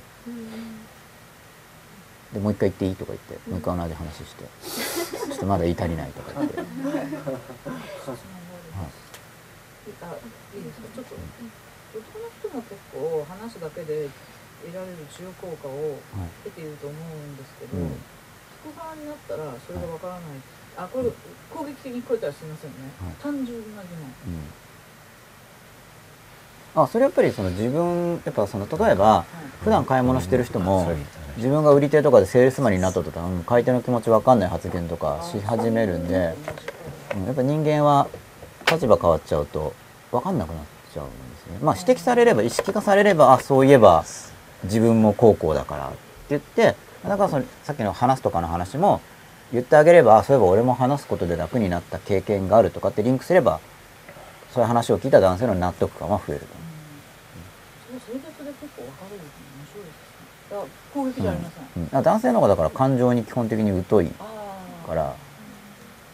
女性はもう感性でなんか感覚的に把握している面があるんですけどそれが本当に全然全くわからないぐらいわからないっていうのが普通だから。もう本当に全く全然わかんないんですよね。うあそうでもなでわかんない人は認識に上んなくて本当にわかんないんですよ。例えば例えば相手がその微妙な声色とかで怒りを表現した伝えた相手は受け取ったってこれ表現したのか思ってても聞いてる方はまさか怒ってたなんてみたいなうん。そそういうコミュニケーションギャップが生じるんですよ。だはっきりそのそういう人でも言語化して怒ってるんですよっていうふうに言語化すればあの分かります。言わないと分かんない。いや例えばこうなんか女友達あ友達がなんか困ったことがあるとすると女の人だったら99%あこれ攻撃ではありません。あの99%そう 単純にみんなですよ。大丈夫ってもう言うことは決まってると思うんだけど、うん。なんか結構男の人ってこうその場から逃げたりとか、うん。不思議な行動を取ることが多いんですけど、まあ、逃げるとしたらなんか嫌なのが来たって思ってる。攻撃ではないんですけどでも例えば男の人だって何かあった時に「大丈夫?」って言われたらすごい、うんそこが良かったところ、うん芸能人とか言ってるじゃないですか。うんでも大丈夫っていうのは言い方によってやっぱ自尊心が要するに自分で解決できる男が強い男っていうその考え方を持っている人は大丈夫って言われた時点でなんか不安そうな弱い大丈夫じゃないあの惨めな無力な男だって思われたと思って傷つくんですよ。じゃあ大丈夫じゃないにしてもじゃあ大丈夫？っていう場合にじゃあ今日ちょっとひお昼でも行くみたいな。でもでももう初め聞くんじゃなくてなんか全然大丈夫？そうだねとかそのもう強い男っぷりを初めから褒めてあげる方が普通普通の男性にはいいと思います。あそううん、あんなあんなことがあっても大丈夫？なんだねみたいな。いや落ち込んでるように見えてもねすごい強いじゃんとかって言うと墓穴地雷墓穴ブーメランですよね。え何が女の人が、うんあ女の人に言ったらうんあだからそこはもうせ明らかに困ってるっていう時に、大丈夫そうじゃんとか言ったらもう。あそうだからそれはね相もちろん相手を見ないと相手を見ないといけないんだけど。でも男性は分かりますそういうの。なんか強いねとかって言われる。といや落ち込んでるんだけどあんなことあって大丈夫なんだ。すごい強いじゃんとかって言われるとなんかそうってなったりする心理とか歴代のことを褒められたっていう。そうそうそう。いや落ち込んでるんですよ。落ち込んでるんだけどいやこれそこんなことあってすごい強いね大丈夫なんだ。いやすごいよとかって言われたらちょっと俺強いかなみたいな。そう？みたいな。わかります？その感じ、うん。そういうのがまあそれもあくまで一般的な傾向なんだけどそういう心理があるんですよ。それはその理想像があの男性の場合で何があっても動じない何でも解決する万能スーパーマンみたいなのが理想の男子っていう理想像を男子が持ってることが多いんで。そうそうそうあなたはその理想像に沿ってますねっていうアプローチをすると基本的に喜ぶんですよ。いや明らかに落ち込んでるように見えててもなんか。だってもっと落ち込むこともできるわけだからそこでとどまってる強さを褒めたたえるんですよね。すごい踏ん張ってんじゃんみたいな。俺だったらもっといっちゃうねみたいな雰囲気で。自分だったらもっと落っこっちゃうけどそこで踏みとどまってるなんかそれすごいよとかっていうふうに言って。大丈夫って心配してあげちゃうとなんかなよっとしちゃうと思う、まあ、だだ女性っぽい男性は違うんですよだからもちろんそれは。女性っぽいからあくまで傾向なんですけどよくわかんない時には傾向通りにやる方が当たる確率は上がると思う。判別つかなかった女の子に「大丈夫だね」って言ったらなんか全然分かってないじゃんって思われるとこですよね。何？何言ってんの？みたいな。え？鈍感にも程があるって思われるってことでしょ？その落ち込んでるのに見てわかんない「大丈夫だね」とかって言ったら。な 頭の上からゴンまあ精神的にね、うん超巨大岩がおお落ちてきてガンって当たったら3秒後に「びくそうだね」とかって言われるのと、見てなかったら当たったじゃんみたいな。血出てるのに何大丈夫じゃないよ。よく我慢してね救とか。救急車呼んでよとか解放してよとかって思いますよね。私に大丈夫とも言いたくもないわけ、うん。ケロッうん。うん。でそこがだから男だったらなんかそれでフラフラしてるのに「あもう大丈夫なんだ強いさすが」って言ったら「いや俺こんな血ぐらい平気だから強いねスーパーマン」みたいな喜びがあるんですよ男性側は。鋼鉄の男みたいな。それ言った方がいいいやだから相手によってはだからその血出してるところを認めたくないんですよ。岩ぐらいが当たって血を出すのは鋼鉄の男じゃないからっていうのがあるから。いや本当に思ってるんですよ。いや思ってますよね。いや2人しかいないからちょっとあれだけど男性心理の話。あアリシカさんのな、そうんますね、うん。うん、見たことがある。見たことが感じたことがあるってなんか近しい人がそういう時があって、なんかもうメンタルでやられそうって言うんですけど、なんかそこであなんか大変そうだねって言うと、いかにも傷つきそうな感じで、なんか私だったら多分病気発病して大変なことになるよっていうと反応がいいっていうだからメンタルをねあの肉体で受けるとかっていう返しも結構効くんで今度、まあ、技術的 技術論になってるんですけど メンタルで落ち込んだんだって言った時にあでもなんかすごい顔元気そうだよとかって肉体で返すと結構男性にあのいいですよ。それが癒しになるってことなんですね結局その。そう俺やっぱ強いんだみたいな。要するに落ち込んだっていうふうに心配するより、うん。その人にとって心配されたら弱いから。要するに男性側はうん女性を守る強い男でいたいとかっていうのがあるからうん心配かけたくない。俺が全部守ってやる強い男みたいな像を持ってることが多いんですよ、もうそうです、うん、だからその大丈夫そうって言ってあげると要するにややっぱ俺強いよねっていうのを確認すると喜ぶんですよね。それでたまらないんですか？それなんか調子に乗るんですよ。調子にでその乗る調子に乗るのを乗せるのがだからスキル。あ乗せ続けるみたいな。ああじゃあ落ちちゃダメってことですね。もうなるべく 例えばなんか全然筋肉ついてないんだけどあえてその筋肉の力こぶとかを認識してるのをなんか触り方とかで伝えてあげていやいや嘘じゃなくて実際にあるわけだから筋肉は。で そのなんかそこの強さを感じてるっていうのを伝えてあげる別に本当にムキムキっていうのを伝えるんじゃなくて力強さを感じてるっていうメッセージをいつも送ってあげるんですよ。なんかごめん笑った違うそう本当そうあのね攻撃じゃなくてうんバカにしたわけでもなくて、じゃなくて何でも言語化できる能力にちょっと感動して笑っちゃいました。あそれ僕に笑ったらそうだね。何でも言語化できるんだもん簡潔に。すごいな筋肉がないところをうん触り方によって感じていると伝えるうんそんな人いませんあそうですか。まあでも力強さを伝えてあげるとその男にエネルギーが入るんですよなんか俺強いみたいので元気が出るんであんまり大丈夫って言われると本当に落ち込んでる時はそれが確かに響く時もあるんです。よだからもう落ち込みすぎちゃって、私が言ってるのは本当に落ち込んでる。ねめったやたらにじゃなくて、うん、まあ本当に本当に落ち込んでたらあの例えば親が亡くなったとかね、でも本当に落ち込んでる時でも普通は男性だったら大丈夫だよぐらいで言ってあげる方があのむしろ無難だと思う。大丈夫なんだねすごいねだと強すぎる場合でも大丈夫だよとか大丈夫だよ私がついてるからねみたいにもうとにかく大丈夫って話をしてあげる方が理屈はそうなんですけどまず初めに「大丈夫だよ」って言うとなんか俺強いが刺激されてるわけですよ。で私がついてるからねって言われても俺メインあなたサブっていう図式になってるから大丈夫なんですよ。男対象を女サブっていう図式に乗っかってあげてあげるんですよね。相手がそういうフレームを持ってることが多いんではいはいはい、いや全然そんな要するに大丈夫なあなたっていうのがいてでもそこに私がいるんだからなおさら大丈夫だし私ついていきますっていうようなニュアンスですよ。本当にそこはあんまりそういうそこはそこまで言語化しない方がいいんで。私がいるから大丈夫ぐらいで止める。しつこく言わない。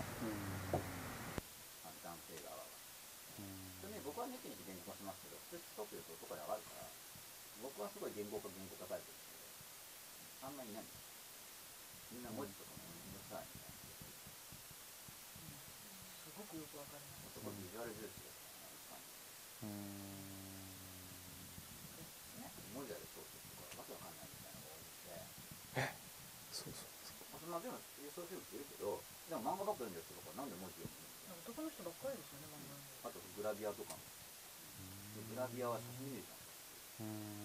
キュッとしまったさすがとかそういう小説好きな人もいるけど、まあ、圧倒的多数はグラビアで、まあ、典型例として冗談うーんあのさっきの「大丈夫?」っていう話例えば少しなんか風邪っぽい咳をしましたそこでなんかこう例えばガールフレンドがこう「大丈夫?」みたいな感じで言ってきたと言ってきたとして今そのニュアンスいやまあ昔は、うん、経験があるんだけどね、うん、で自分としてはもうそれが結構鬱陶しかったんですよ。この感覚ってあの大多数の男性とですよですよね。うん、そそういうことですね。はい。うん子。だったらそこで言ってあげるのが私をケアしてくれなんかちょっと自分の優しさに酔ってるんですかって言いたく言いたく なる感じだったんですね。絶対に心配しない。あの今今の大赤字で書いたあんたは優しさに酔ってるの。うん。うん。あの でなんだろ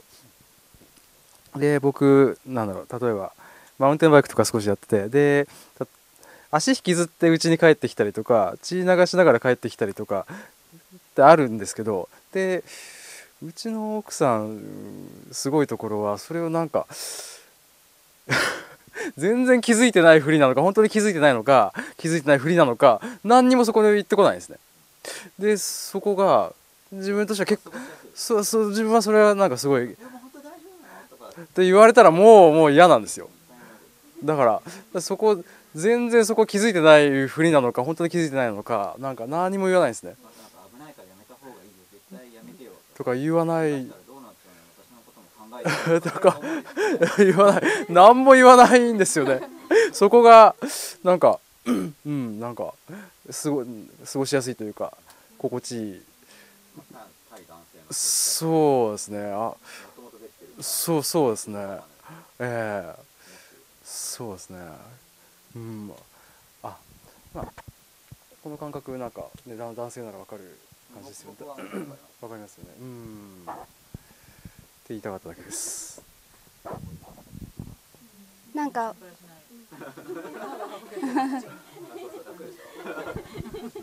なんで女子ない方がいいじゃん。心配しないんじゃなくてだから言い方とかだと思うんですよ。要するに基本的に痛みとか苦しみとか、ね、シェアできないじゃないですか。感じられないのが前提だから、ね、なんか大丈夫みたいなののとうざいわけですよ嘘っぽいんですよ普通に痛みなんてもっとできない普通に大丈夫っていうもう言い方が違うと思うんですね。だからそれだと別にありなんですよ。あ普通に大丈夫っていうなんかなんか一応大丈夫そうな感じで言う本当に不安そうな一応気気にはかけてるのは別に言うのはいいと思うんですよ気になるんだったら当然大丈夫なんかだから要するになんかなんかこっちに経済力があったらこっちが言ってきてねぐらいのこっちがなんか行くんじゃなくてなんかなんかなんかって言ってぐらいのアプローチはありだなと思って。ああ大丈夫。だからそのそのなんかで女性の要するに失敗は要するにそういう大丈夫？みたいな。こうあだから私も同じ痛みを感じてるわみたいなものを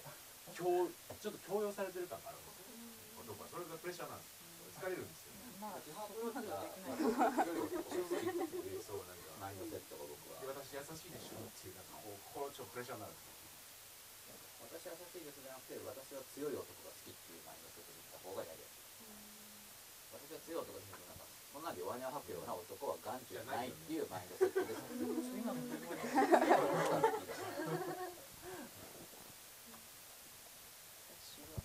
なんか私が今までお友達に言われて一番嬉しかった言葉は「あなたは弱いよ」って言われてすごい心配ってあ心配じゃなくて弱いっていう風に友達に言われたのが泣くほど嬉しくてもうそこで2人でわーって泣いてっていうはい全く逆ですよね。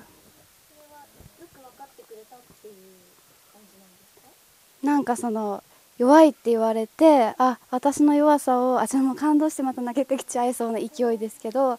そのあ弱い部分を分かってくれる人がいるっていうのがほら泣けてくるぐらい嬉しいんですよ。普通にこう元気そうに見られてあ君はちょっと平気そうだとかって言われちゃうと人間って誰だって弱いところがあるのにちゃんとそういう風に見つめてくれたから。そうですよね。だからうん。だからさっき吉田さんがまだいろいろありそうだねみたいな感じで言ってくくださったのもなんか結構嬉しくて吉田さんありがとうございます。今のところテープには入ってないからもう一回やった方がいい。えテープ入ってるんですよね。テープああ電池が西川さん。の声はい男性だとその弱いところをないことにしてくれる方がいいうん、私もでもその男性が失敗したことは極力無視してますけどね無視してくれてる優しさみたいな感じがすることありますよねあとあのよく物の本に書いてある車で道間違えても無視するところ、あそこ突っ込むのうん、車で道が離れても右そこ右俺左とか絶対に言ったらダメだと思うからどん。なに間違えてもずっと黙ってるそれがもうベースもう基本パターンですよただ相手が変わってる人の場合に言ってくれる人が喜ぶんですけど相手が変わって男性の基本パターンじゃない。男性としては現状の文化の中で少数派の人だったら細かく言ってくれて親切で感動みたいな。いるんだけどそれはそうじゃなくてどんなに間違っててもこうポッといてその解決探しをさせる。でそこの道筋を信じてなんか寄り添っている女性になんか男性の強さを確認された感じがするわけです自分が道を探求している道筋でもいつも信じて隣にあの座っているっていうのが委ねてくれてると思うんであそれは自分が道知ってるからねこれ右だよとかって言われたら俺が探求してるのになんで答えを読んでるみたいな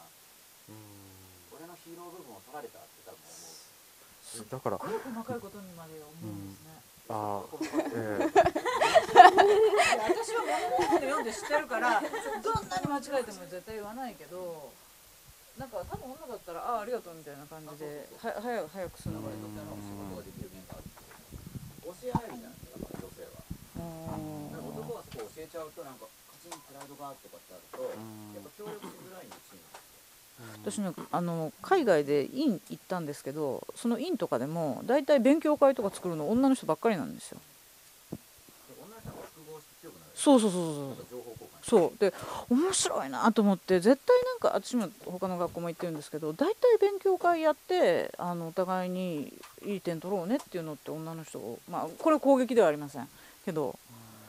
その傾向があって面白いなと思う結構キャリアっぽくて女性なんだけど結構男性的な仕事方面に足突っ込んでる感じになってくるとなんで私が取ってるのに日本とないのみたいなうん女性だけどちょっと男性っぽい人が増える傾向がある。本当傾向なんですけどでも傾向を持ってるとやっぱ判断がやっぱ確率上がると思う。あくまで傾向ですよね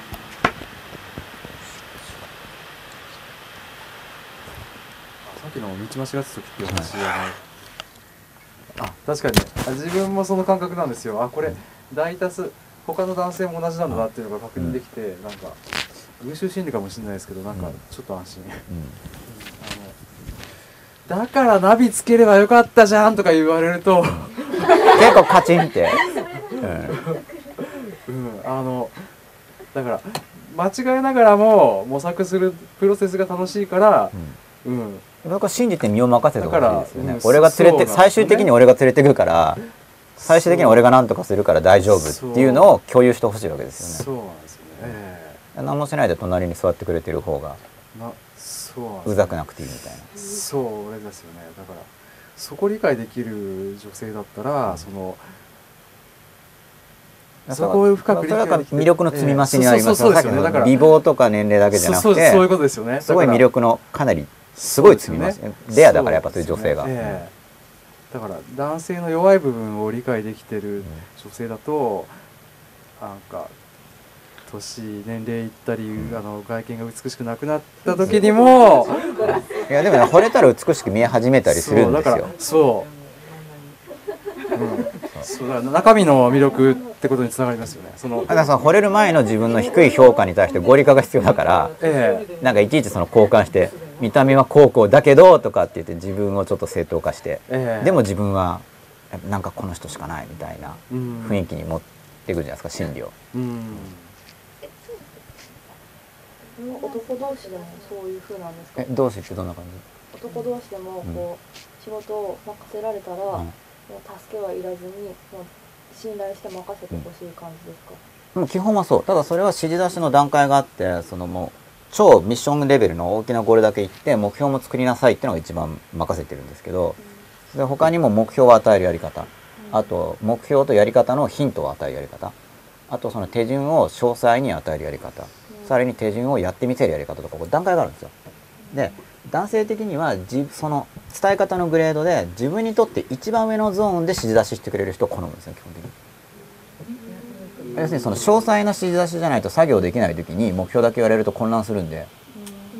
要するに自分の指示受けレベルにの上限レベルの指示出しを好むんですよね基本的に男性は。だから手取り足取りじゃないと分かんないのに目標も与えてくれなかったら混乱するから何なんだこいつって上司に対して思うわけですけど。逆に自分は目標だけ与えれば勝手に全部できるのにいちいち細かく指示されたらカチンってくるんですよ自分のレベルより下下のタイプの指示出しをされたか。らそう女もそうじ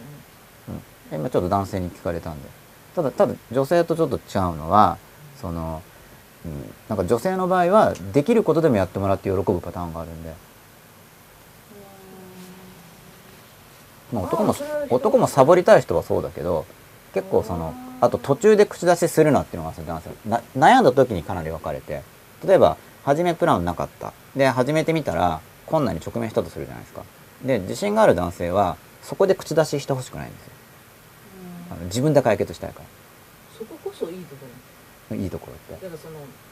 英語で言うとターンアラウンドっていうか、立て直しうん。なこそが自分の能力の出るところじゃないあっていうふうに思う、そん。うん、人が多い。だけどその女性の中ではいい感じで助け舟出してくれるとナイスタイミングって喜ぶ人がいるからそこがすごいあのその途中の部分の方が差が出ると思う。傾向だった。らそこで私が困ってるの気がついてアシストして去っていったのがいい感じになるわけなんですよ。対女性の時は。男性男性の時はだけどそこで本人にえなんか少し仕事が遅れてもなんか格闘させて成し遂げてなんかで成し遂げた後で手柄を認めるのがなんかいい感じ。基本パターンですよ。だからそこは。だからやっぱ男性っぽい女性女性っぽい男性っていうのがあるんで傾向を捉えてそれで使い分けるっていうか、うん、で傾向は結構なんか見た目とかで大体わかるんで。いやで男性っぽい女性っぽいっていうそのまんまの見た目がかなり照合してる場合が多いから両方欲しい両方欲しいっていうのは変ですかね途中でもアシストしてほしいし、うん最後にグッジョブみたいなの。はい。やそっちはそれから女性的なパターン、あそうなの、うん。男性だったらうん。成し遂げた後にうん。すごい。うん、それかなんかね黙って陰で助けてくれてるとかを好むんですよ。そのアシスト自分でやったって思いたいから助けるとしても後で実は助けてくれてたって分かって感動みたいな。うんそれはなんかこれ見よがしになんか助けられると手柄取られたみたいな感じがして腹立てたりするんですよね。ナイーブなんですよ。プライドがプライなんか俺の手柄要するに基本基本的には俺の手柄俺強いっていう。そこら辺を刺激するとなんかいい感じなんで。あなたは強いです。あなたの手柄ですっていうメッセージが非常にあの受ける。だか基本パターンなんで本当何度も言ってますけどあくまで基本なんですけど基本を抑えて変化球投げるみたいな感じで、ちょっと逆のことをしてたなってさっきあの心配したら、あのちょっと困っちゃうあのそうですねそうそう。あ相手の心配をだから解決したくなっちゃう男性側が。自分のことを心配してくれてるってことは女性が心配してるってことなんで自分が女性を守れてないっていう認識になっちゃうから彼女の心配を解消しなければいけないってことで仕事が増えちゃうんですよ心配させちゃいけないのに心配かけてるからこの心配を消すためにっていうことでタスクが増えちゃうんで仕事でちょっとやっちゃってました。男の上司とかに「うん。大丈夫ですか?」って大丈夫じゃなさそうな時にすごい嫌がられます。うん。あやしまったなと思うんですけどなんか手を助けれることがあればと思うんですけどでも絶対自分でやろうや成し遂げようとしてるんです邪魔したら本当はいけないですよね、うん。そうでも、っていうのを今ちょっと思いました、なん。か顔を潰されたみたいな感じあそうですよね、うん、自分の手柄やっぱ俺の手柄みたいのがあるから、うん。ええちょっと気をつけて。苦しそうにしててもほっとく完全に相手の手柄にしてるっていうのが伝われば要するに手柄を横取りするのじゃないっていうのが伝わってれば助けられますけどうーんあのわかわからないようにそれかもうコミュニケーションができてて。とにか手柄を奪うとかにすごい敏感なんですよとにかく、うん。誰の手柄かに本当こだわるんで、だから多分なんかまあ軍隊詳しくしたら映画とかで見ると表彰とかしてるじゃないですか、やっぱ君の手柄ですっていうなんかそれが価値があるんだと思いますよ多分女性の上司とかだったらこういうパターンみたいなのがあって、ありますえ女性の上司が困ってる時。うん、困ってる時。あのでも一緒なん一緒なんだなと思う。ちょっとたあの大丈夫ですかっていうのはやっぱり言っちゃいけないんだなっていうのを途中で気づいたんですけど、はい。まあ、上司だとなんか仕事の側に傾いていると女性だけど男性的になっている場合があるのとあと女性の場合にあの女性には助けられたくないパターンっていうのがあってそこでなんか強い男に甘えられるのだったら OK なんだけどちょっと女にはっていう場合があるからうんそうですねなんかもう大丈夫ですかって言っても結局あのその苦しみはわからないだろうみたいな感じのメッセージがうん来るんで確かにそうなんです。そこまで私も一緒に苦しみたくない。その通りみたいな。そんなに仕事を引き受けられませんみたいな気持ちあるので、うん。でも言っちゃいけないなって思います、そのジェニーさんのツイッター見てるんですか？僕もじゃあツイッ全部同じアイコンだから一人の人がずっとあゆるぼぶさん？ゆるぼぶさんとイザイザホモゴバヘさんですよ。うん。あなん。ん、あなんかこれいつのだろう、うん、そうきあでも9分前とかある。うお分かる間違い指摘するのは伊沢浜小林さんが共感してくれてますね。男性として。うん、うん、あなんかこの番組の中で男性心理あまり言ってなかったから男性心理を言ってくれてありがとうっていうことですか？自分が男性だから、るなうん。い広大思いやり思考法っていう本出しましょう広大関係ないまあなんかとりあえず東大つけとけみたいなそれぐらいの発想だと思いますけど。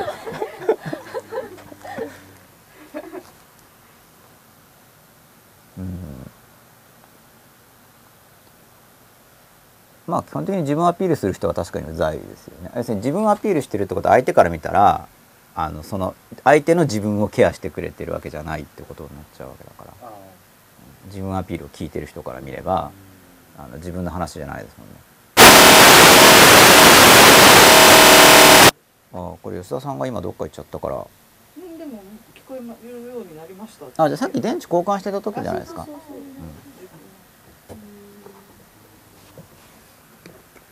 そう吉田さんがどっか行っちゃいましたね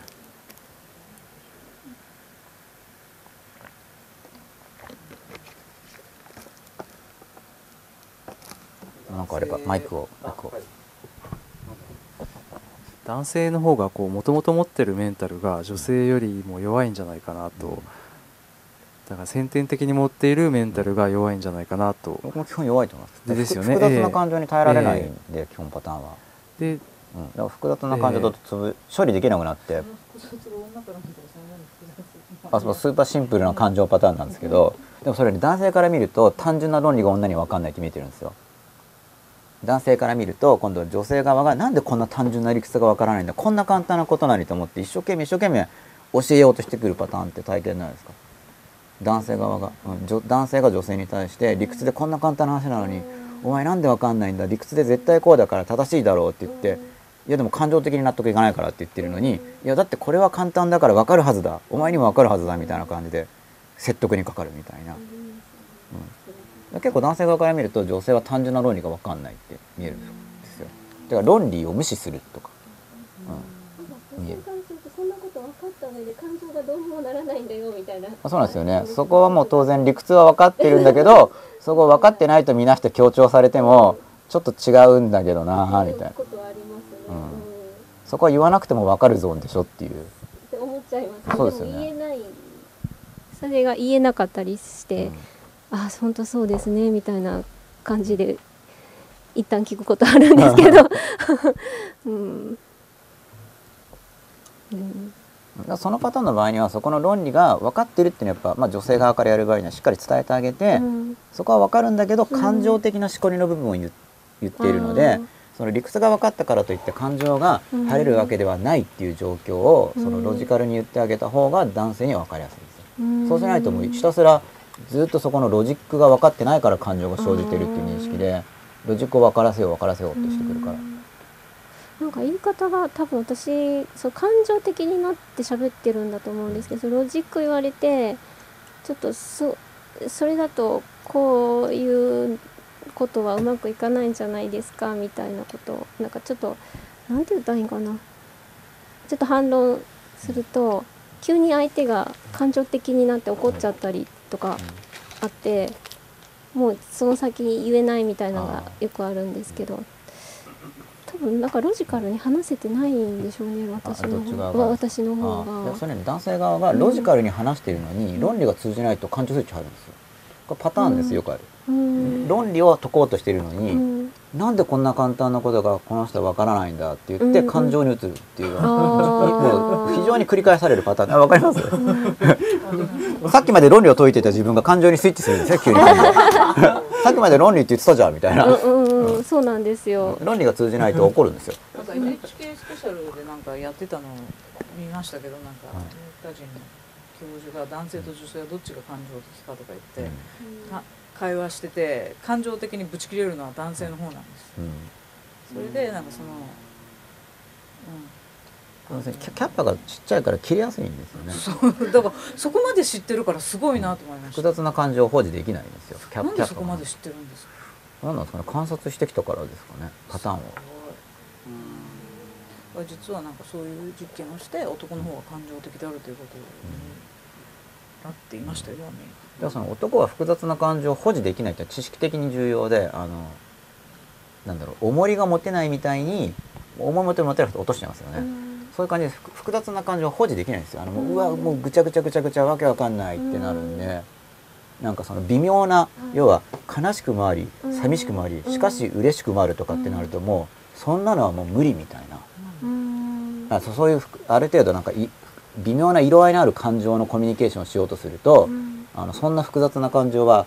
俺の男性のだ処理できないってなってなんかうん。怒り出したり、うん。あの切れたりする。んですうん。キャパ声。暴走しちゃって。うん。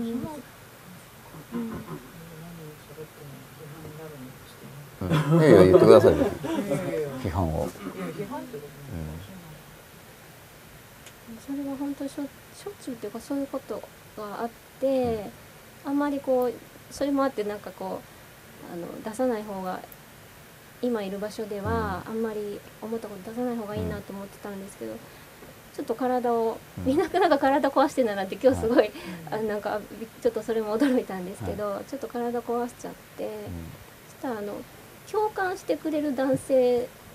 が現れたんですよ、あの別に彼氏とかじゃなくて、あの職場においてですけどね、そあのいつもいつも話を聞いてくれるんじゃなくて割と誰に対してもそうなんですけどとりあえず一旦気持ちを受け止めてくれる人が現れてめっちゃくちゃ楽になったんですよ。今まで何か言ったら思うそんなこと思うこと自体がおかしいってペシャって結構やられてたんですけど、自分にもそういう経験があるってとりあえず一回受け止めてその上である程度こっちが話して楽になったらあのでもあのこういう考え方もあるししもう仕事をこう回していくにはこうするのが自分はベストやと思うって話をしてくれる人が現れてなんか男の人でも多分そその人多分ちょっと女性寄りなんですかね、割と。誰に対してもそうですごく楽になりましたね、西永先生が言ってるよくあの理解共感でちょっと受け止めてから置いて 落ち着いてから思ううん話すみたいな本当に実践してくれてる人が、でもみんなその人に頼っちゃうんですけどね。うん。ちょっとでもあの割とカッてなっちゃう方にのその刺激しちゃう人もあのそうですね、ちょっと、うん、あんまり抑え込むんじゃなくてそういう性質だって理解した 目薬タイ上ムであの何からやっていけばいいかまだちょっとわかんないですけど、接していきたいなってちょっと思いました。うんまあ、その感情を受け止められない人っていうのは、まずその例えば男性の多くは自分はその強い男と思いたい場合には、うん。能力低いっていうのはまず認めたくないっていうのが前提としてあるわけですよ。うん。で複雑な感情をもらうっていうの、うん。あの理解分かってほしいっていうコミュニケーションっていうのは、うん。例えば数学で言ったら一次方程式を解ける人に、うん。なんか急にその確率と全化式の応用問題を、うん。もうこの解法を分かってほしいって聞かれてるような感じで、うん。分かんないんですよねその、うん。理解できる人は理解できるけど、うん。分かりようがないじゃないか、うん。だけど分かりようがないってことを認められないから怒っちゃうみたいな。あの本当に分かんないんですよ、その理解能力を超えちゃってそうん。の感情の理解能力のうん。整数までしか分かんないのに、うん。なんかルート2とかやめてくれみたいな感じそんな微妙な数何終わりがないの？マジ？みたいな。せめて2桁で止めてくれよ みたいな。ちょっとキャパドカンみたいな感じそうなんですよ。1232と3分かるけど、うん。2.5も分かるけど、うん。なんか2.56725ででも5じゃないのとかって言われるとなんか、何言ってんだよみたいになっちゃうんですよ。微妙でああ、そうなんですね。だあのそうか。あんまりなんかすごいバカにした接し方にならないか気をつけよう。なんか、分かる範囲のことだけ言おうみたいな感じに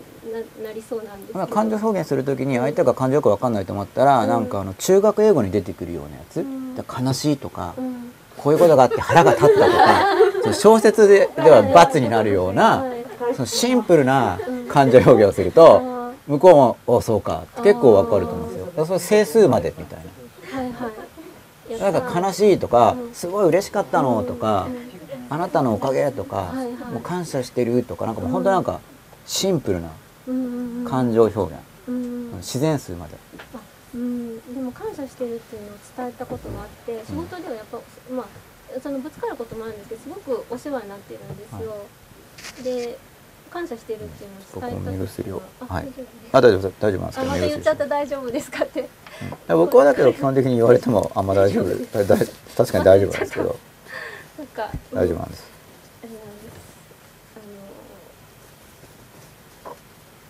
感謝してる僕映ってるんですよね。映ってるまま目薬しちゃいます？まあしてもいいんですけど。はい。どこかな小さく小さくだったりあそうか。ちっちゃいとこだから見えないですね。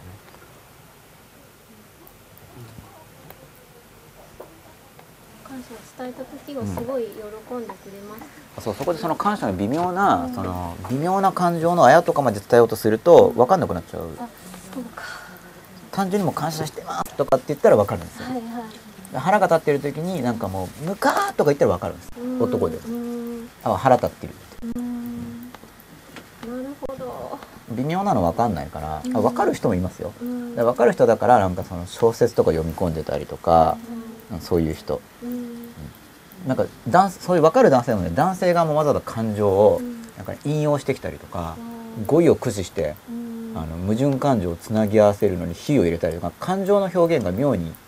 文字使ってくる人とかはうん。あの表現しても平気だけど。うんうん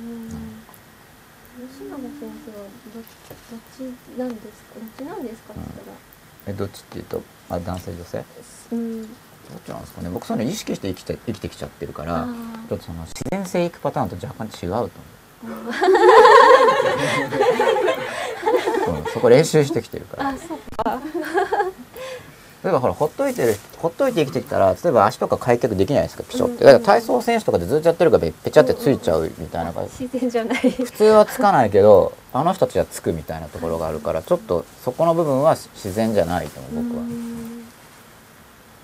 だからこそ抑圧があるかどうかっていうのはすごい気をつけているんですけど、意識的にやっちゃってるとうん。自分に騙されてうん。あの抑圧入っちゃう場合があるんで分かったつもりになってうん。自分に騙されて僕が僕にはい。隠され自分が自分に隠しちゃうとはい。そういうあの隙間を与えるんで理論を持ってること自体が。うん。あなるほど。うん。まあでも感情を伝える時は中学英単語レベルまでっていうのはすごい便利ですよ。本そうしてみます。まあ嬉しいはい。腹立つ恨んじゃううん。とか怒ったとかうん落ち込んだとかうん悲しいとかまあこれぐらいまでうんうんうんですね。好きな人はなんか仏教のなんか100何個もある感情とかこう読み込んでる人とかそういう人だから細かいの好むと思いますけど。う、んああそっか。まあ、大体男性に 20, 20単語ないかなぐらいで。女性同士だとうん。もっと細かいのが伝え合えるんですか、言わなくても分かるんですよね。その微妙なジェスチャーとかのコうんミュニケーションで。でどうなんだ私はそんなにこう女性同士で分かり合えたっていう感覚がそんなにないので、他の人に聞いてもらう。人はどうですか？私男っぽいって言われるんですけどね、あ二人とも？男っぽい二人？サバサバしてるみたいな感じサバサバしてるかどうかわかんないんですけど親父って言われます。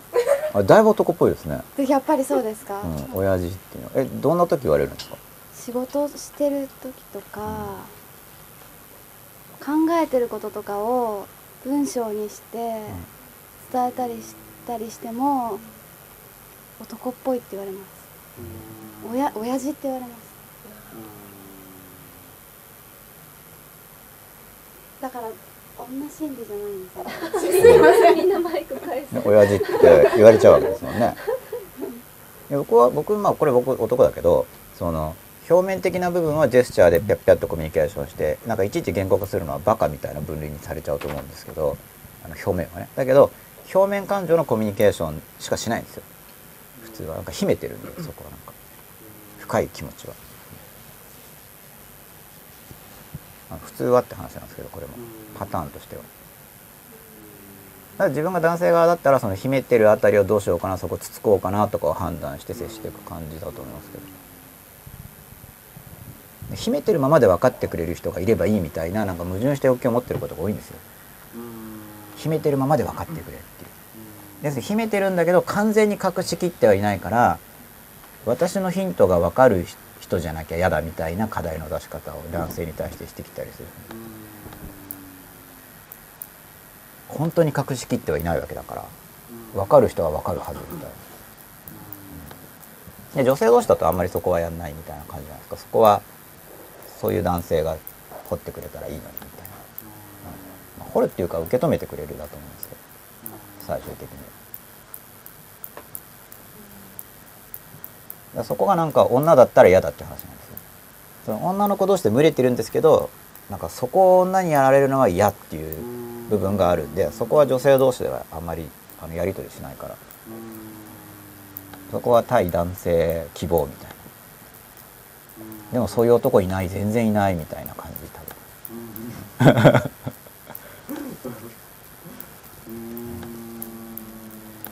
図式的に言えばねそれひたすら僕はここの話は図式的な話を延々としてる、うん。感じなんだけど図式は確かにまあなんだろうあんまりその当てはめようとしすぎると逆に外れちゃうんですけど大まかな図式を持ってる方が実用的だしかつ大まかな図式はあんまり知られてない。みんながそういう図式を持ってるわけではない。っていう感じ。でも本とかにだから、まあ、いなくなってますけどベニス言ってましたけど。本出てるんだ。まあ僕はあんまそういうの読み込んでないんですけど最近本も出てる。タイトルだけ見ると中身読み込んでないんだけど。男性はこう女性はこうみたいな本が何冊も出てるんでそういうの読むのすごい抵抗があるんで間違った知識入りそうなあそう間違ってたら嫌ですよね。僕もだから中身見てこれはおすすめとかっていうんだったらすごい勧められるんです。タイトル見てるレベルのか読み込んでないんでなん。かでもそうですよね。なんかが気になるようなタイトルはいっぱいあるけど、はい。手を出したらちょっと終わるんじゃないかみうん、たいな、そうそう。合ってればねズバッとこれで解決ってなるけど間違ってたらかえって結果悪化しますからね。信じたばっかりに損したってなるんで。他でも確かに注意深い方が、うん。まあ、それからどっかでテストするなり自分の観察結果と照合してあそっかだからそうなんだっていう納得が得られる部分から適応していくとか、うん、した方がいいと思います。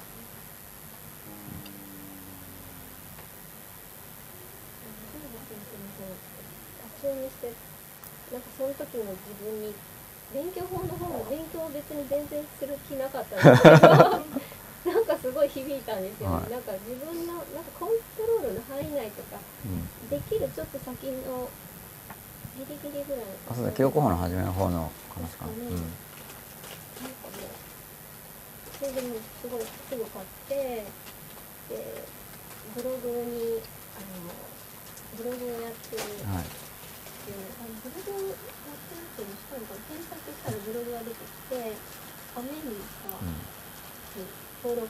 はい。でブログ見たことなかったりするので、メンバーっていうのわかんないけど、うん。なんかこう登録してみようと思ったら、返事がすぐ返ってきて。あそれ本当たまたまですよ。本当ですか？僕ねすごいたまにしかしないんで、びっくりしたんです。よ、しかもアメンバーとしてなんか認められないみたいなメールが返ってきたんですよね、あじゃあその時たまたましかも見てて なんかアメ雨も僕は条件つけてたつけてるんですよ、なんかお気に入りの記事書けみたいな。だからなんか多分それで文句つけたんじゃないですか。読んでないだろうみたいな感じで何が起こったか全然分かってない。何今日何で今日切られてるの？何がダメなの？みたいな。しかも作家さんから直接返事来るなんて思ってないからそれも嬉しいやら驚きやら拒否られたやら。なんメ雨もダメなの？みたいな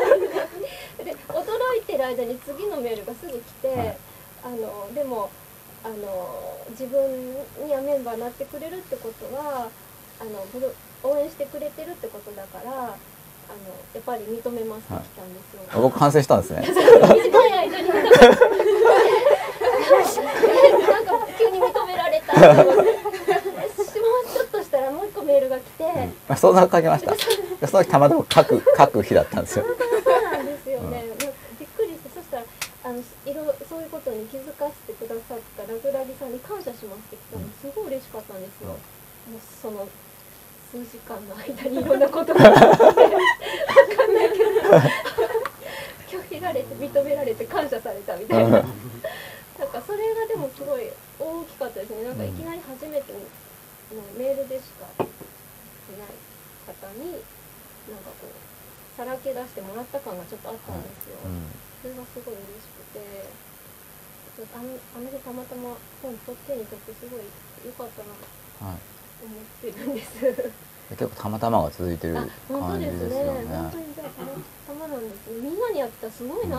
そうやってないんですよ。昨日はコメント返信したんですけどその日のはだから来たらポンって返してるんですけど1ヶ月ぐらい貯めてたからその前の方の1ヶ月前とかになっちゃって。その日はバーってそこのブログのをやったんでその新しいのにもやってるんですけど。あままとめて単に。溜まってるのをバーって一気に返信書いたりしてるから僕は。そうだからそのバーってやってる最中に来たやつはプンって返すんですあよそうそうそう多分ブンって返してなもうやってんのに来たポンみたいな。割り込み案件だみたいな感じで。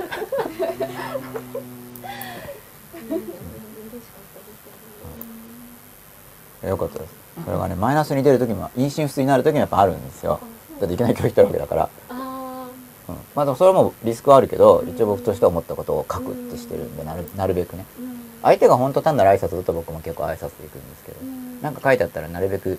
返すんでうん。消える人もいるけどやっぱり残る人もいて僕はその残る人を求めてるから、うん。てかその作ろうって作ろうってなんとなくうん。なんか応援してますありがとうございますっていや本当だっていいですよ。なんか作ろうってなんか応援してないのに応援してますって言うだけの人とかもいるわけじゃないですか、あのただ書いてるだけの人とかね、そういう人まあ嬉しいある意味嬉しいけど、あのわざわざ欲しがれるわけではないっていう感じなんで、まあ機会があったらなるべく僕の思うことを投げるっていうのを心がけてる感じ、うん、真っ裸なんですよ一応そこは。で真っ裸ですよね。き聞きました？見ましたよ。あありがとうございます。ありがとうございます。そういうやりことがあったそうですよ。は我々の履歴に。い立ち悪いですね。そう立ち悪いところがあるんですよね。なんでそこで絡んでくるかなみたいな。ね。軽くやっぱり最初喧嘩売るみたいなね。なんかねおとでも大人になって「わーいありがとうございます」なんか顔文字みたいな日もあるんですよ。なんか適当な日、はいはいはい。その適当な気分が真っ裸なんですよね。今日はなんかよく読まないで「ありがとうございます」うんニコみたいな。そんな日みたいな。ちょっと詳しく読まないけど OK みたいな感じの日もあるんで確かに。まあ毎日が研究ですもんね。実験で。その前で楽しくなりたいっていう目的は持ってますからね、でもやっぱその踏み込んだやっぱその無難なやつの方が僕も感情揺れないです揺れる若干後悔は出る時あるんですよ、うん。言いたいこと言わないで適当にやっちゃっうんて楽しちゃったかなっていう後悔は若干出るんだけどまあその程度なもんで、うん。逆になんか大人的にやれたかもとか言って褒めて上がる時なんですよね。なんか前だったらこれいちいちやり返してたのに、ちょっと今日忙しいから感謝しとこうみたいな時あるんですよ。あの要するにガッチガチにやり込むとなんか何通も何通もメール書かなくちゃいけないからなんかもったいない気がする時あるんですよ。時間あの押してる時とか。そういう時ってなんかもう貴重なご意見ありがとうございますみたいなそれで終わりにしちゃうと大人的な対応ができて向こうはあまり反感感じてないかもよくやったねっていうのと同時になんか、まあ、貴重なご意見ありがとうございますでも嘘じゃないんですけど、うん嘘じゃないんですけどなんかちょっとそう適当感もあるんで、うんまあでもちょっとそこれやり合いそうだなってちょっとやり合えないなっていう日があるんですよ。時間単に時間の都合なんだけど僕の、うん。でもやり合うと消える時もあるんですけどただやっぱやり合った時はすごい感情が僕は揺れるんですよねああこれで嫌われたらどうしようとか僕に僕によく出る恐れはやっぱ嫌われる恐れとはね悪い風評が立つ恐れこいつこんなこと言ってきたみたいな感じで拡散とかして普通無視されると本当に拡散しちゃったら嫌だなみたいなんな返事返ってくるやつなんだよとかっていうのが隠させてなんてひどいやつなんだとかって盛り上がるのはちょっと勘弁とかっていう恐れが出たりするんですよ。まあそうなったらなったでしょうがないんです。まあそそこまで燃え上がったことないですけどね。そこまで注目されてないからっていうだけなんですけど。あのどういうことにあの恐怖が出るっていうことをはい。今お話しする、それも告白の一種なんですか、あそうそうそうそうもちろん。うん。あのこの機会を借りてなんかはい。僕の解消もやっちゃうよ一緒に。はい、あの何でしたっけ？前々回ぐらいにお話ししてた、そのあのキモいおっさんあ僕 MB さんで最近。あはいはい。MB さん、はい。それも告白告白目的もありという。すごいあるんですよ、はい。ただまあ本当に特定の人物がモデルになってるんで、はい。まあ、ちょっとあの、まあ、番組中で言ってますけどちょっと変えてます、はうん。あまりにズバリだと、まあ、本人聞いたら俺モデルだなぐらいは分かると思いますけど。それぐらいは分かると思いますけどこれ俺がモデルに違いないみたいな。うんまあでも向こうが大人だったらきっと笑ってくれるだろうし、うん、まあ向こうも僕みたいに子供だったらもう一回カチンってくるのかな。ちょっと分かんないですね、うん、しそこら辺は分かんないですけどまあそこは言っちゃえみたいな。まあ名前とかは出してないから、うん、だからズバリ細かく言ってはいない。まあちょっとちょっとあの若干話やっぱ色つけてる部分がやっぱある、うん。でもそのそれは放送みんなに出しちゃってるからちょっと個人的な事情を出すみたいのに抵抗があるからそういうことをしてるだけであの告白してるっていう点はあのもうまさに告白をしてるんですよ。その感情の動きを聞いてくれる人に向かって言ってる、まあ、まさに告白ですよね。告あちょっと。あれ初めの頃でしたね。告白っていう手法があるよっていう。あそうですね。はい。あれ告白の目的はあのえっ、と告白を聞いてくれた相手とのあの、関係を深めることでしたっけ？うんそれもあります。それもあります。で今話してるのは自分の側の感情解消、うん。でどちらかというとね関係がある人に関係があるからお互いに与え合うことの一つでつまりあの関係があるっていう信頼があるから、向こうに向こうがこちらに与えてくれるよねっていうその甘えてる行為なんです甘えてることによって信頼を表現してるってコミュニケーシ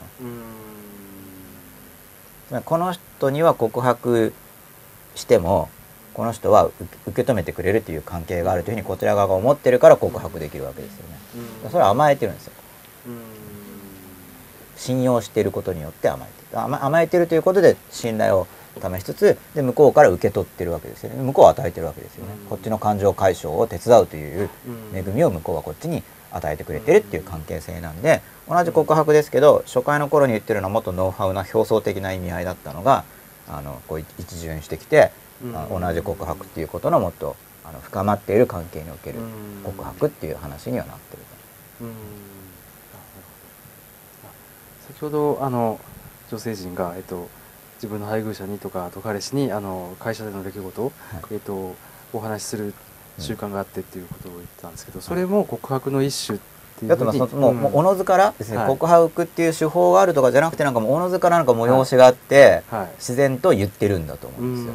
だそれが男性側にそういう解消が起こるという知識がないと言ってること自体が解消なんであって聞くこと自体が相手に与えることになるんであってうん。向こうがこっちに言うのはこっちを信頼して甘えてくれているんだっていう認識がないからうん信頼して甘えてくれてるっていう認識じゃなくてうん。俺の不完全さを暴き立ててるって男性側がみ間違った解釈を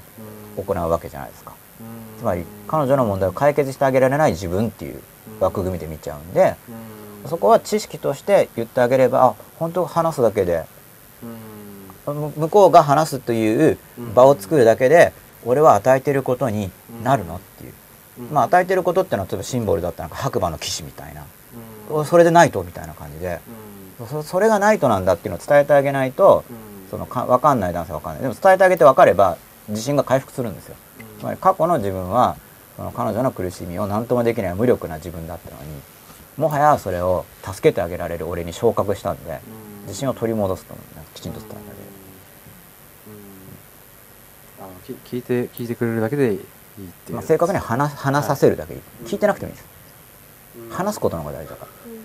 聞くのが本質じゃないです。だから話すことがうん。その人が話すことが本質で聞くのは本質じゃないですよ。あ話す場を作ることが大事。だから例えば極端な話仕事しながら別に流れで話させてくれるんだったら。あの話させないよりはもう本当にいい加減でもいいからとにかく話させて話させることが大事ですよもちろんそれはきちんとここでうんうんって聞いたらいいかもしれないけどなんか時間の都合とかある場合もあると思うんですよ。話させることが大事だからもう話してていいからっていう感じで全然聞いてないでこう仕事してて。全然話させてもう全部、まあ、BGM みたいな ああその話ねみたいな。もうもう流れ知ってるからみたいな感じ。でこうなってこうなってこうなって。知ってるからもう知ってる曲だとなんかもう仕事できちゃうみたいな。ああのあの話だから今度こうなってこうなってもう分かってるからなんかもうふんふんって聞ける。でたまに新しい情報来ると気づくじゃないですか。無意識的に聞いてても。もう知ってる話だから。でその時だけ聞けばいいですよ。いつもの部分はこうやってその曲知ってるねみたいな感これは本ではあんまり公表しない話。じなんかね感情処理のもうすごい入り口しか書いてないんですよ。別に感僕は感情を正面切った本とかを書いてるわけではない。まあ思考法の中で感情を扱ってるんですけど。それなんでかっていうと感情が揺れちゃうと思考ができないから思考を整えるために感情をあの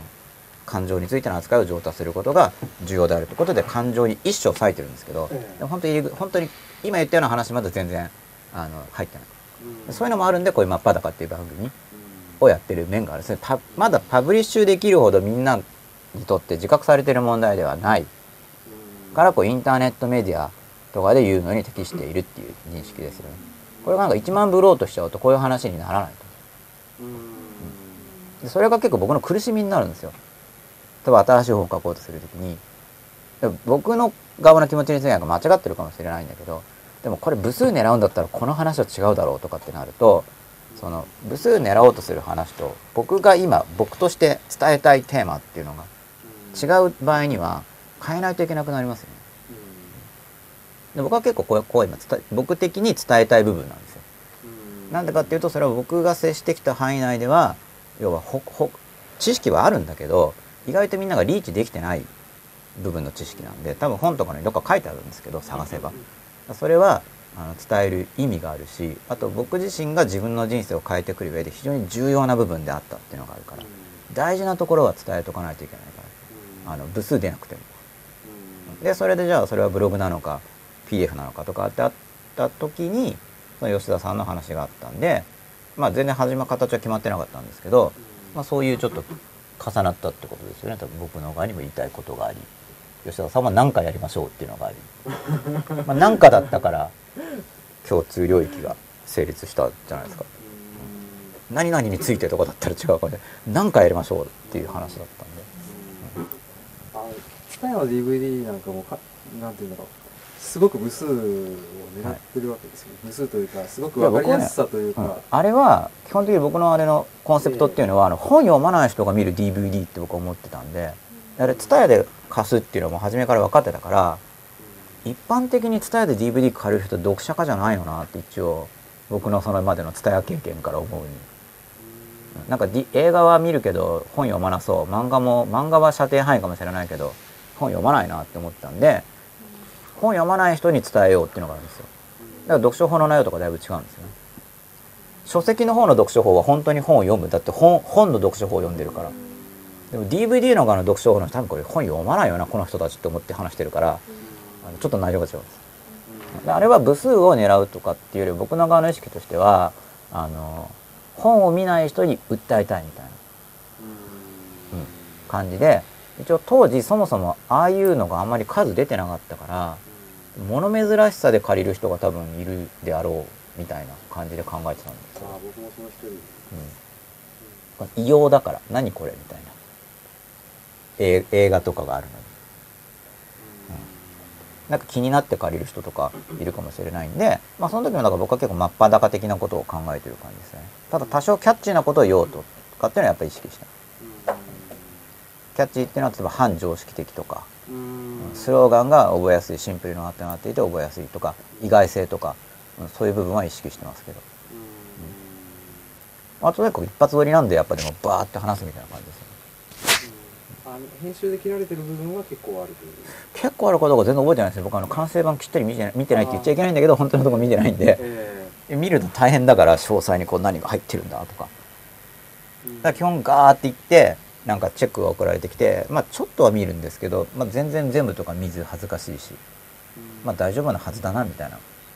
感じなんでどこが残ってるかよく知らないんですよ。一応ジャケットに書いてあるからそこはジャケットを見たんでまあもちろん話もしてるんですけど、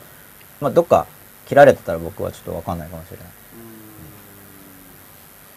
まあでもあの DVD の話が来たとこ僕にとっても本当ミラクルだからなんでそんな話が僕の元に来たんだろうみたいな。書籍が先に。書籍が先に出て DVD もどうですかみたいな流れだったんで世の中に書本出してる人山ほどいる。で別にその部数がずば抜けてるわけとか全然ないわけだから僕の本が、うんどういうことでそのセレクションの理由とか全然わかんないんですけどまあでももうやりますみたいな流れで、でなんか言いたいこと言ってきて一応そこもちょっと恐怖があるんですよ。大丈夫かな言いたいこと言ってみたいな。でもなんかそこの時は言いたいこと言わなかったら負けだみたいな意識があったからなんか撮影だからといって言いたいこと言わなかったら僕のそれまでの生き生き方からしたら負けになるって思ったんであの言いたいこと言うぞって思って頑張って言ってるんですよ。でいろんな人から噛み合ってないっていう感想をいただいてるんですけど。あ相手の人と。でもね真っ裸の時も言われたんですよね。全然噛み合ってない2人ですね。特に初めの頃。あ噛み合わせようとあんましてないからかもしれないんだけど。噛み合わせは自然にそのうちみたいな。まあ一発撮りだからそんな1日ですからね。そんな噛み合う長い時間もなくみたいな感じでガーって話してって感じなんで、まあ、部数狙ってっていうよりは言いたいことを言うぞとか。あとはもちろん役立つと思うこと。でもまあキャッチーな別に部数狙ってめっちゃキャッチーじゃないとなんでキャッチーかっていうと多分そうじゃないと聞けないと思ったから。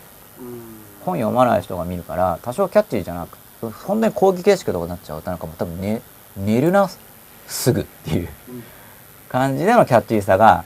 お起こしとかないといけないからっていうような意味でのキャッチーさ。それでも寝る人いると思いますけど、うんなんで早めに話すとか。っていうのを心がけたりはした感じですよね。それがまあうまく機能してるかはよくわかんないんですけど。でなんかなんとなく DVD の数が増えちゃってすごいなんかミラクルなわけですよ。自分いまだに自分でもよくわかんない。なんでみたいな。でツタヤとか何枚もある店舗とかあるんですけどなんかよくわか自分でもなんかよくわかるだから妄想だったら嫌だなって今でも思うんですよね。一応僕こう現実界と信じて生きてるんですけど一応。どうしようこれ妄想だったら嫌だなとかってやっぱ思うんですよ。そのちょっと非現実感があるから。蔦屋にその4枚あるし吉田さんと100円まで来ちゃってるから本当に俺100回もやってんのかなみたいな感じはあるんですよ。なんか前と違うんで。非連非連まさに非連続してるけど非連非連続性の非連続性のジャンプを感じるからまあでも現実だよなと思いたいんでこういうのをこう触ったりして確認したりとかしてるんですけど、うん、いやこれはきっとあるみたいな。あほっぺたつめるみたいな感じ。あそうそう。だから僕はほっぺたつネイルハイよりこういうのをあの机を押したり足で地面を押す方がほっぺたつねって僕なんかあんまりピンとこないんですよね。よくまあちっちゃい時も試したんですけどあんまピンとこないんですよ。ほっぺたつねって痛いから夢じゃないって言われてなんでなんでって。痛いこと夢だったらどうすんの？みたいな、で夢の中でつねったこともあるんですよで実際その時目覚めなかったんですよね。でノウハウ的にダメじゃんって思って「いた!」とか言って夢だったんですよねそのまんま。まあその記憶が変遷してるかもしれないけど、まあ、起きた時にそういうふうに思ったんで。一応その夢知りたいっていうのがあったからつねるのダメだったの。で左手の親指か右手の親指で次練習して左手の指を見たら夢かどうかを自問するとかっていう習慣形成に取り組んでで幼稚園生があの小学生の時なんですよ。で習慣化した結果ついに夢の中で親指を見た時に夢かどうかを自問することに成功し成功したんですよ。でなんか現実って思っちゃって起きた後に気づいて見て自問したのに夢って自覚できなかったからダメだったとかっていう。でつねるのもダメだし親指もダメだったんで夢って自覚しづらいよなとかっていうのがあるからまたちっちゃい時に、うん。だけど当時しかし夢かどう結局自覚できるようになるんですよその練習の後に、うん。でその時に僕が結局さ成功したのはつねることでもなく親指を見ることでもなくその物質界の細かい構成があるかどうかっっていうので見破れたんですよね。あの僕の夢の場合にはこんなにあちこち細かくないんですよ情報が。だからここら辺はあるんだけどあれなんかこっち情報ないとかって絶対ないよ物質宇宙ではみたいなところで。で夢だって分かるようになったんですよね。で夢だって分かるのが夢だったんですけどあの目標って意味で。で夢だって分かるようになっちゃったらなんか夢の効果が減少した体感を得たんですよ。なんか夢って分かると多少動かせたんですけど中身のストーリーとか。でもそうするとせっかくの夢に自分が侵入して夢がやるべき仕事を邪魔してる感っていうのがあったんで試してちょっとなんかこれや良くないかもって思って夢自覚プロジェクトは中止したんですよね。ちっちゃいちっちゃい時の僕のやってたこととして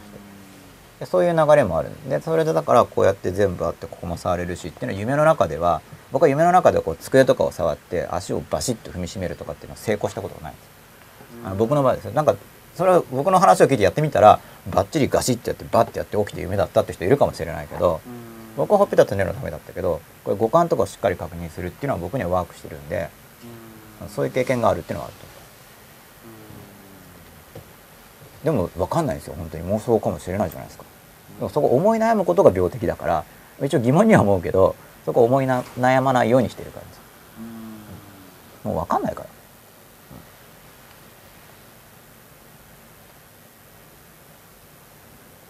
明晰夢あ僕明晰夢を見たこと、まあ、ちょっとあるんですけど本当の明晰夢見たこと多分ないかなっていう。明晰夢ってなんかそのぼやっとしてないもっとリアル感がある夢のことを普通言うんですけど情報がすごい細かい。似てるっぽいのはちょっと見たことあるんですけど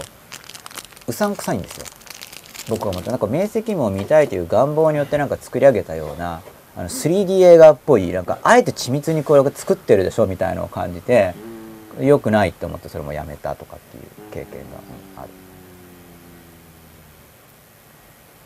であんまり夢とかで実験するとちょっとメンタル的に危険かもとかなんかそういうのも思って。嫌だな安定崩したらとか。しかもなんか勝手にやってて親も知らないし。夢の中でなんか試してるなんて言わなかったら周りの人分かんないじゃないですか。知らないうちに勝手にそういうことを試しててなんか実験に失敗してなんか安定とか崩したらちょっと嫌だなとかそういう恐れも出ちゃって。なんかで格好としたマニュアルに沿ってやってるわけじゃなくてちょっとした自分のアイデアとかに基づいて実践してるに過ぎなかったから、うん、ちょっと怖くなっちゃってやめたのもあります。要因として。まあでも一応本当に現実と思って生きることにしてるって感じですよね。うん。まあ、そう決めそれは決めたからっていう感じで、うん、こういう話はどうなんですかね。まあでもジョイアンダーバーソロベンさんは明晰夢を見るための方法ですねっていうことなんであの、まあ、明晰夢を見るための方法っていうことであの捉えてるんですね。僕は夢を自覚するためにどうすればいいかっていうふうに工夫した結果って感じなんだけど。伊沢ホモコバーケさんがいっぱい書いてくれてますね、人数増えましたねあ増えました？さっき25人だったのに。あじゃあ起きたんですかね。早起きの人が起きた。早起きの人が「まだやってる?」みたいな「おはよいや本当ですよ。う」おはよう。12時間以上やってるわけですよ、あゆるぼぶさんもお親父って言われるって書いてある、うん。親父仲間。あの言語化するのが得意とかそういうことをえ親父って女性が言うの？いわゆる親父いわゆる親父が仲間意識で「お前も親父」ってことで言うの？っていう感じではないですね。なんか外見的にははいちょっと違うじゃな。い。ですか、うんだから中身が親父だね。うん、やりやすいっていうか本当男っぽいって言われる言われるあでもそこに私の職場には女の人もいっぱいいるんですよ、でそういう人と接しているその人たちが言うんだから。あそれでなんかもしかして接して方が違うかもしれないってことですね。親父と接してる時に親父化してる可能性があるってことですよね。ああそういうことなのか可能性としては。あの自分が違うってことは、うん、それさっきの話で僕思ったのはあの例えばあの統一性を求めるっていうのは例えばその親父っぽい人とコミュニケーションしてる時の自分と女性とコミュニケーションしてる自分を同じようにしようってことですよね。あの統一性を求めるとかっていうのは。これは基本的にその関係性の中でその時の関係性になんか集中していこうとすれば基本的にはいいと思うんですけど。そこの関係性にだから結局今実際そこの関係性にいるのにその他の時間軸その時間軸上のその他の場所の部分を想定して今があの今が削られますよね。今そこにいるのやっぱその今の場所にを生きるっていうのがすごい大事だと思うんで、うん。まずそ今の関係の中でその関係を全うするっていうのを徹底しよう。あの統合しようとするとその徹底度が落ちるかもしれないからままず、うん。とりあえず今の関係を全うっていうのを場面場面でどんどん全うしようっていうのをし進めていった時になんかもうちょっと統合っぽいことやりたければもっと見えるかなと思うんですけど。でそれだからもっと今に集中できるはずだから多分、結構前の話なんですけどはい。言おうと思ってたままタイミングを移してたんですけど来たんで言ってみました。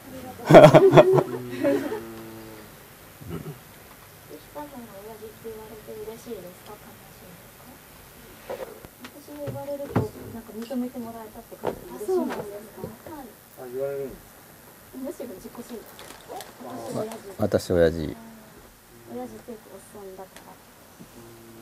私は別に嬉しくはないですね、うんできれば年相の。女性に思われたいですけど、うん。私結構楽になりますね。楽になる。楽になるなんか女の子っぽいでしょって言われると逆にいや違うって男だよみたいな、えー、そうなんですね。うんどれぐらい男なんですか？まあ言えないことは言わなくていいんですけどどれで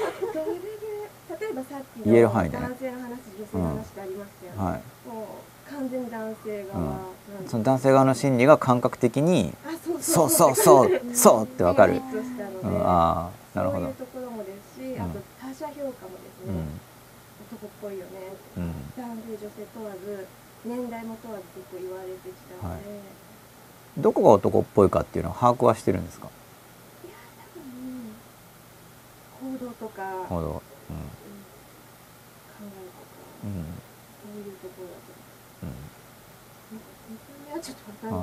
見た目はまあ多分見た目言ってるんじゃないと思い。ますけど、見た目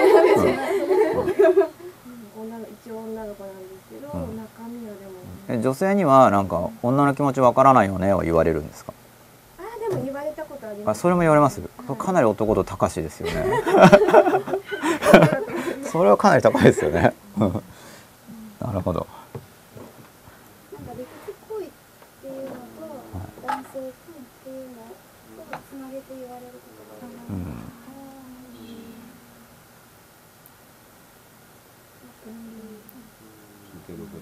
あそっか。録画時間なんですね。